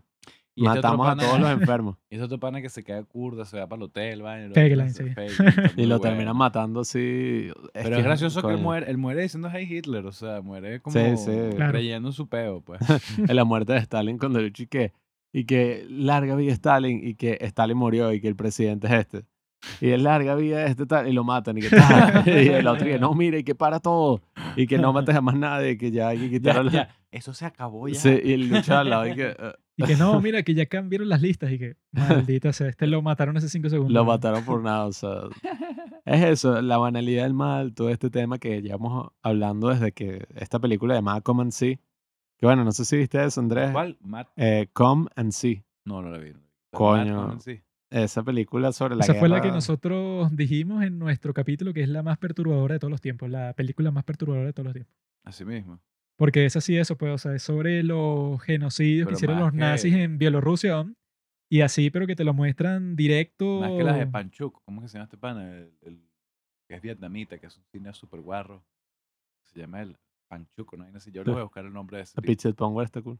No me recuerdo, vi un tipo que hacía unas películas horrorosas. No, sí, es que hay todo Horroroso. tipo de películas así que, que no, a esta tipa la, la despellejan y los torturan y tal, pero, pero esta, esto, esto es otra cosa, pues. este es más así de terror así que lo que te muestra es como que, bueno, eso exactamente ha pasado un montón de veces y es que si lo, te- lo no sé, lo más terrible que ha pasado en, en la historia, pero no es como que un suceso aislado y que, ay, pasó, sino que te muestran y que, bueno, ahí pasó como mil veces. Y usa todas las técnicas cinematográficas para, o sea, es una, esa película es traumante, tú la Sí. ves y dices como que mamá, huevo. Está muy o sea, ruda. Está, está muy ruda. pues. Y eso que no muestra, o sea, No, sí muestra un coñazo de vainas feas, pero no es tan gráfica como, no sé, Holocausto Caníbal. Ok, ok. Nosotros Holocausto que caníbal la- que te iba a decir, que esa- Mm. es bien que la vimos dos veces y la segunda fue porque la íbamos a conversar en el podcast, pero si no fuera por eso no la vemos más nunca, porque es como que, bueno, ¿por qué vol- volverías a ver algo así tan, tan Tan perturbador? desagradable, claro. Yo quisiera ver el cine. Pero sí, amigos, yo creo que hemos agotado este tema por el día de hoy, ya van tres horas, pero eso pues, yo creo que nosotros, en cuanto a historia, como yo leo mucha historia, Pablo lo, lo que lee es la revista Teen Vogue. Mm, Esa es la Esa es la diferencia. que- Tú lees mucha historia mientras yo la hago. Pablo está, no, está en el partido político, va a cambiar el mundo. Pero eso, pues, o sea, para el futuro, como ya hemos hecho con otros temas, esto no es que son las dos películas, historias que vamos a conversar en este podcast, sino que pueden existir como 100 capítulos sobre este tema, del capítulo de las mejores películas históricas, porque hay muchísimas que hemos visto y que podemos conversar también. Y ya saben, las próximas dos semanas serán muy difíciles para ustedes porque estarán esperando el nuevo capítulo nuevo capítulo sobre el amor que vamos a estar haciendo en dos semanas. Yes. Ya sabes, estás comprometido para eso. En dos semanas vamos a estar conversando sobre la mejor película de amor de la historia, que es algo que nosotros conocemos muy de cerca porque vemos dramas coreanos todo el tiempo. Entonces nosotros somos los que en realidad sabemos en qué se basa el amor. ¿Hasta dónde llegó la humanidad con el concepto del amor? Nosotros somos expertos Esto- en esto particularmente. No hay nada que sepamos Ese, mejor de ese cómo funciona el amor. episodio lo van a mandar que sí en filosofía y lo van a mandar en el colegio y tal y va a ser como el nuevo banquete, pues. Vamos Yo a conversar entiendo. sobre los O sea, distintos tipos de amor. Está, está bueno, eh, me, me encanta la lucidez que mantiene de- el nuevo banquete. Sí, ese es el título, pues, prácticamente. Así Es que como- bueno, Andrés Pripcham, despídete de la gente, de dónde te pueden conseguir, todas las cosas que quieren que te sigan, tu fundación, todas esas cuestiones. Bueno, amigos, la fundación eh, se llama Fundación Eterna. El Instagram es arroba eh, fundación underscore eterna. Eh, y bueno, estamos en Instagram por los momentos. La página web está en construcción. Pero si tipean eso nada más en, en Google, nos encuentran o en Instagram. ¿ok? Fundación Eterna. Ese es el lugar. Fundación Eterna, Andrés Pripcham, ya saben, en el futuro será conocido como uno de los productores de cine más famosos de Venezuela, Bueno, productores no... produciendo, Conservador. ¿Cómo es? El Henry... ¿Cómo es? No Henry te- Langlois. Pero no te creas. produciendo ser, eh, nuestras películas. Hay algo que te digo, que yo he visto que te- además de producir, de restaurar, es una de las metas que tengo, pero, pero vamos por pasos, ¿no? Pero quiero, quiero Ser el poder monarca hacer, del mundo. quiero poder, además de ser el monarca del mundo, quiero poder ser, este, eh, hacer películas a partir de material de archivo. O sea, creo que hay una combinación entre lo que puedes grabar de un documental y lo que puedes conseguir en un archivo y digitalizado y utilizarlo. Puede salir algo sumamente interesante. Pues de- de- tengo un proyecto base a eso, pero les hablo en otro momento de eso. Para extender más el podcast. Yo voy a comer que tengo un pollo esperándome. Así que, queridos amigos, nos vemos. Bueno, en nuestro caso nos vemos mañana. Pero en el caso del muchacho aquí, nos vemos en dos semanas y ya saben, namaskaram. Gracias por escuchar Los Padres del Cine. Síguenos en Instagram para enterarte de los nuevos capítulos que iremos publicando. Si nos escuchas por Spotify o por Apple Podcast y piensas que este podcast vale 5 estrellas, califícanos. Si no, mejor escríbelo en tu diario.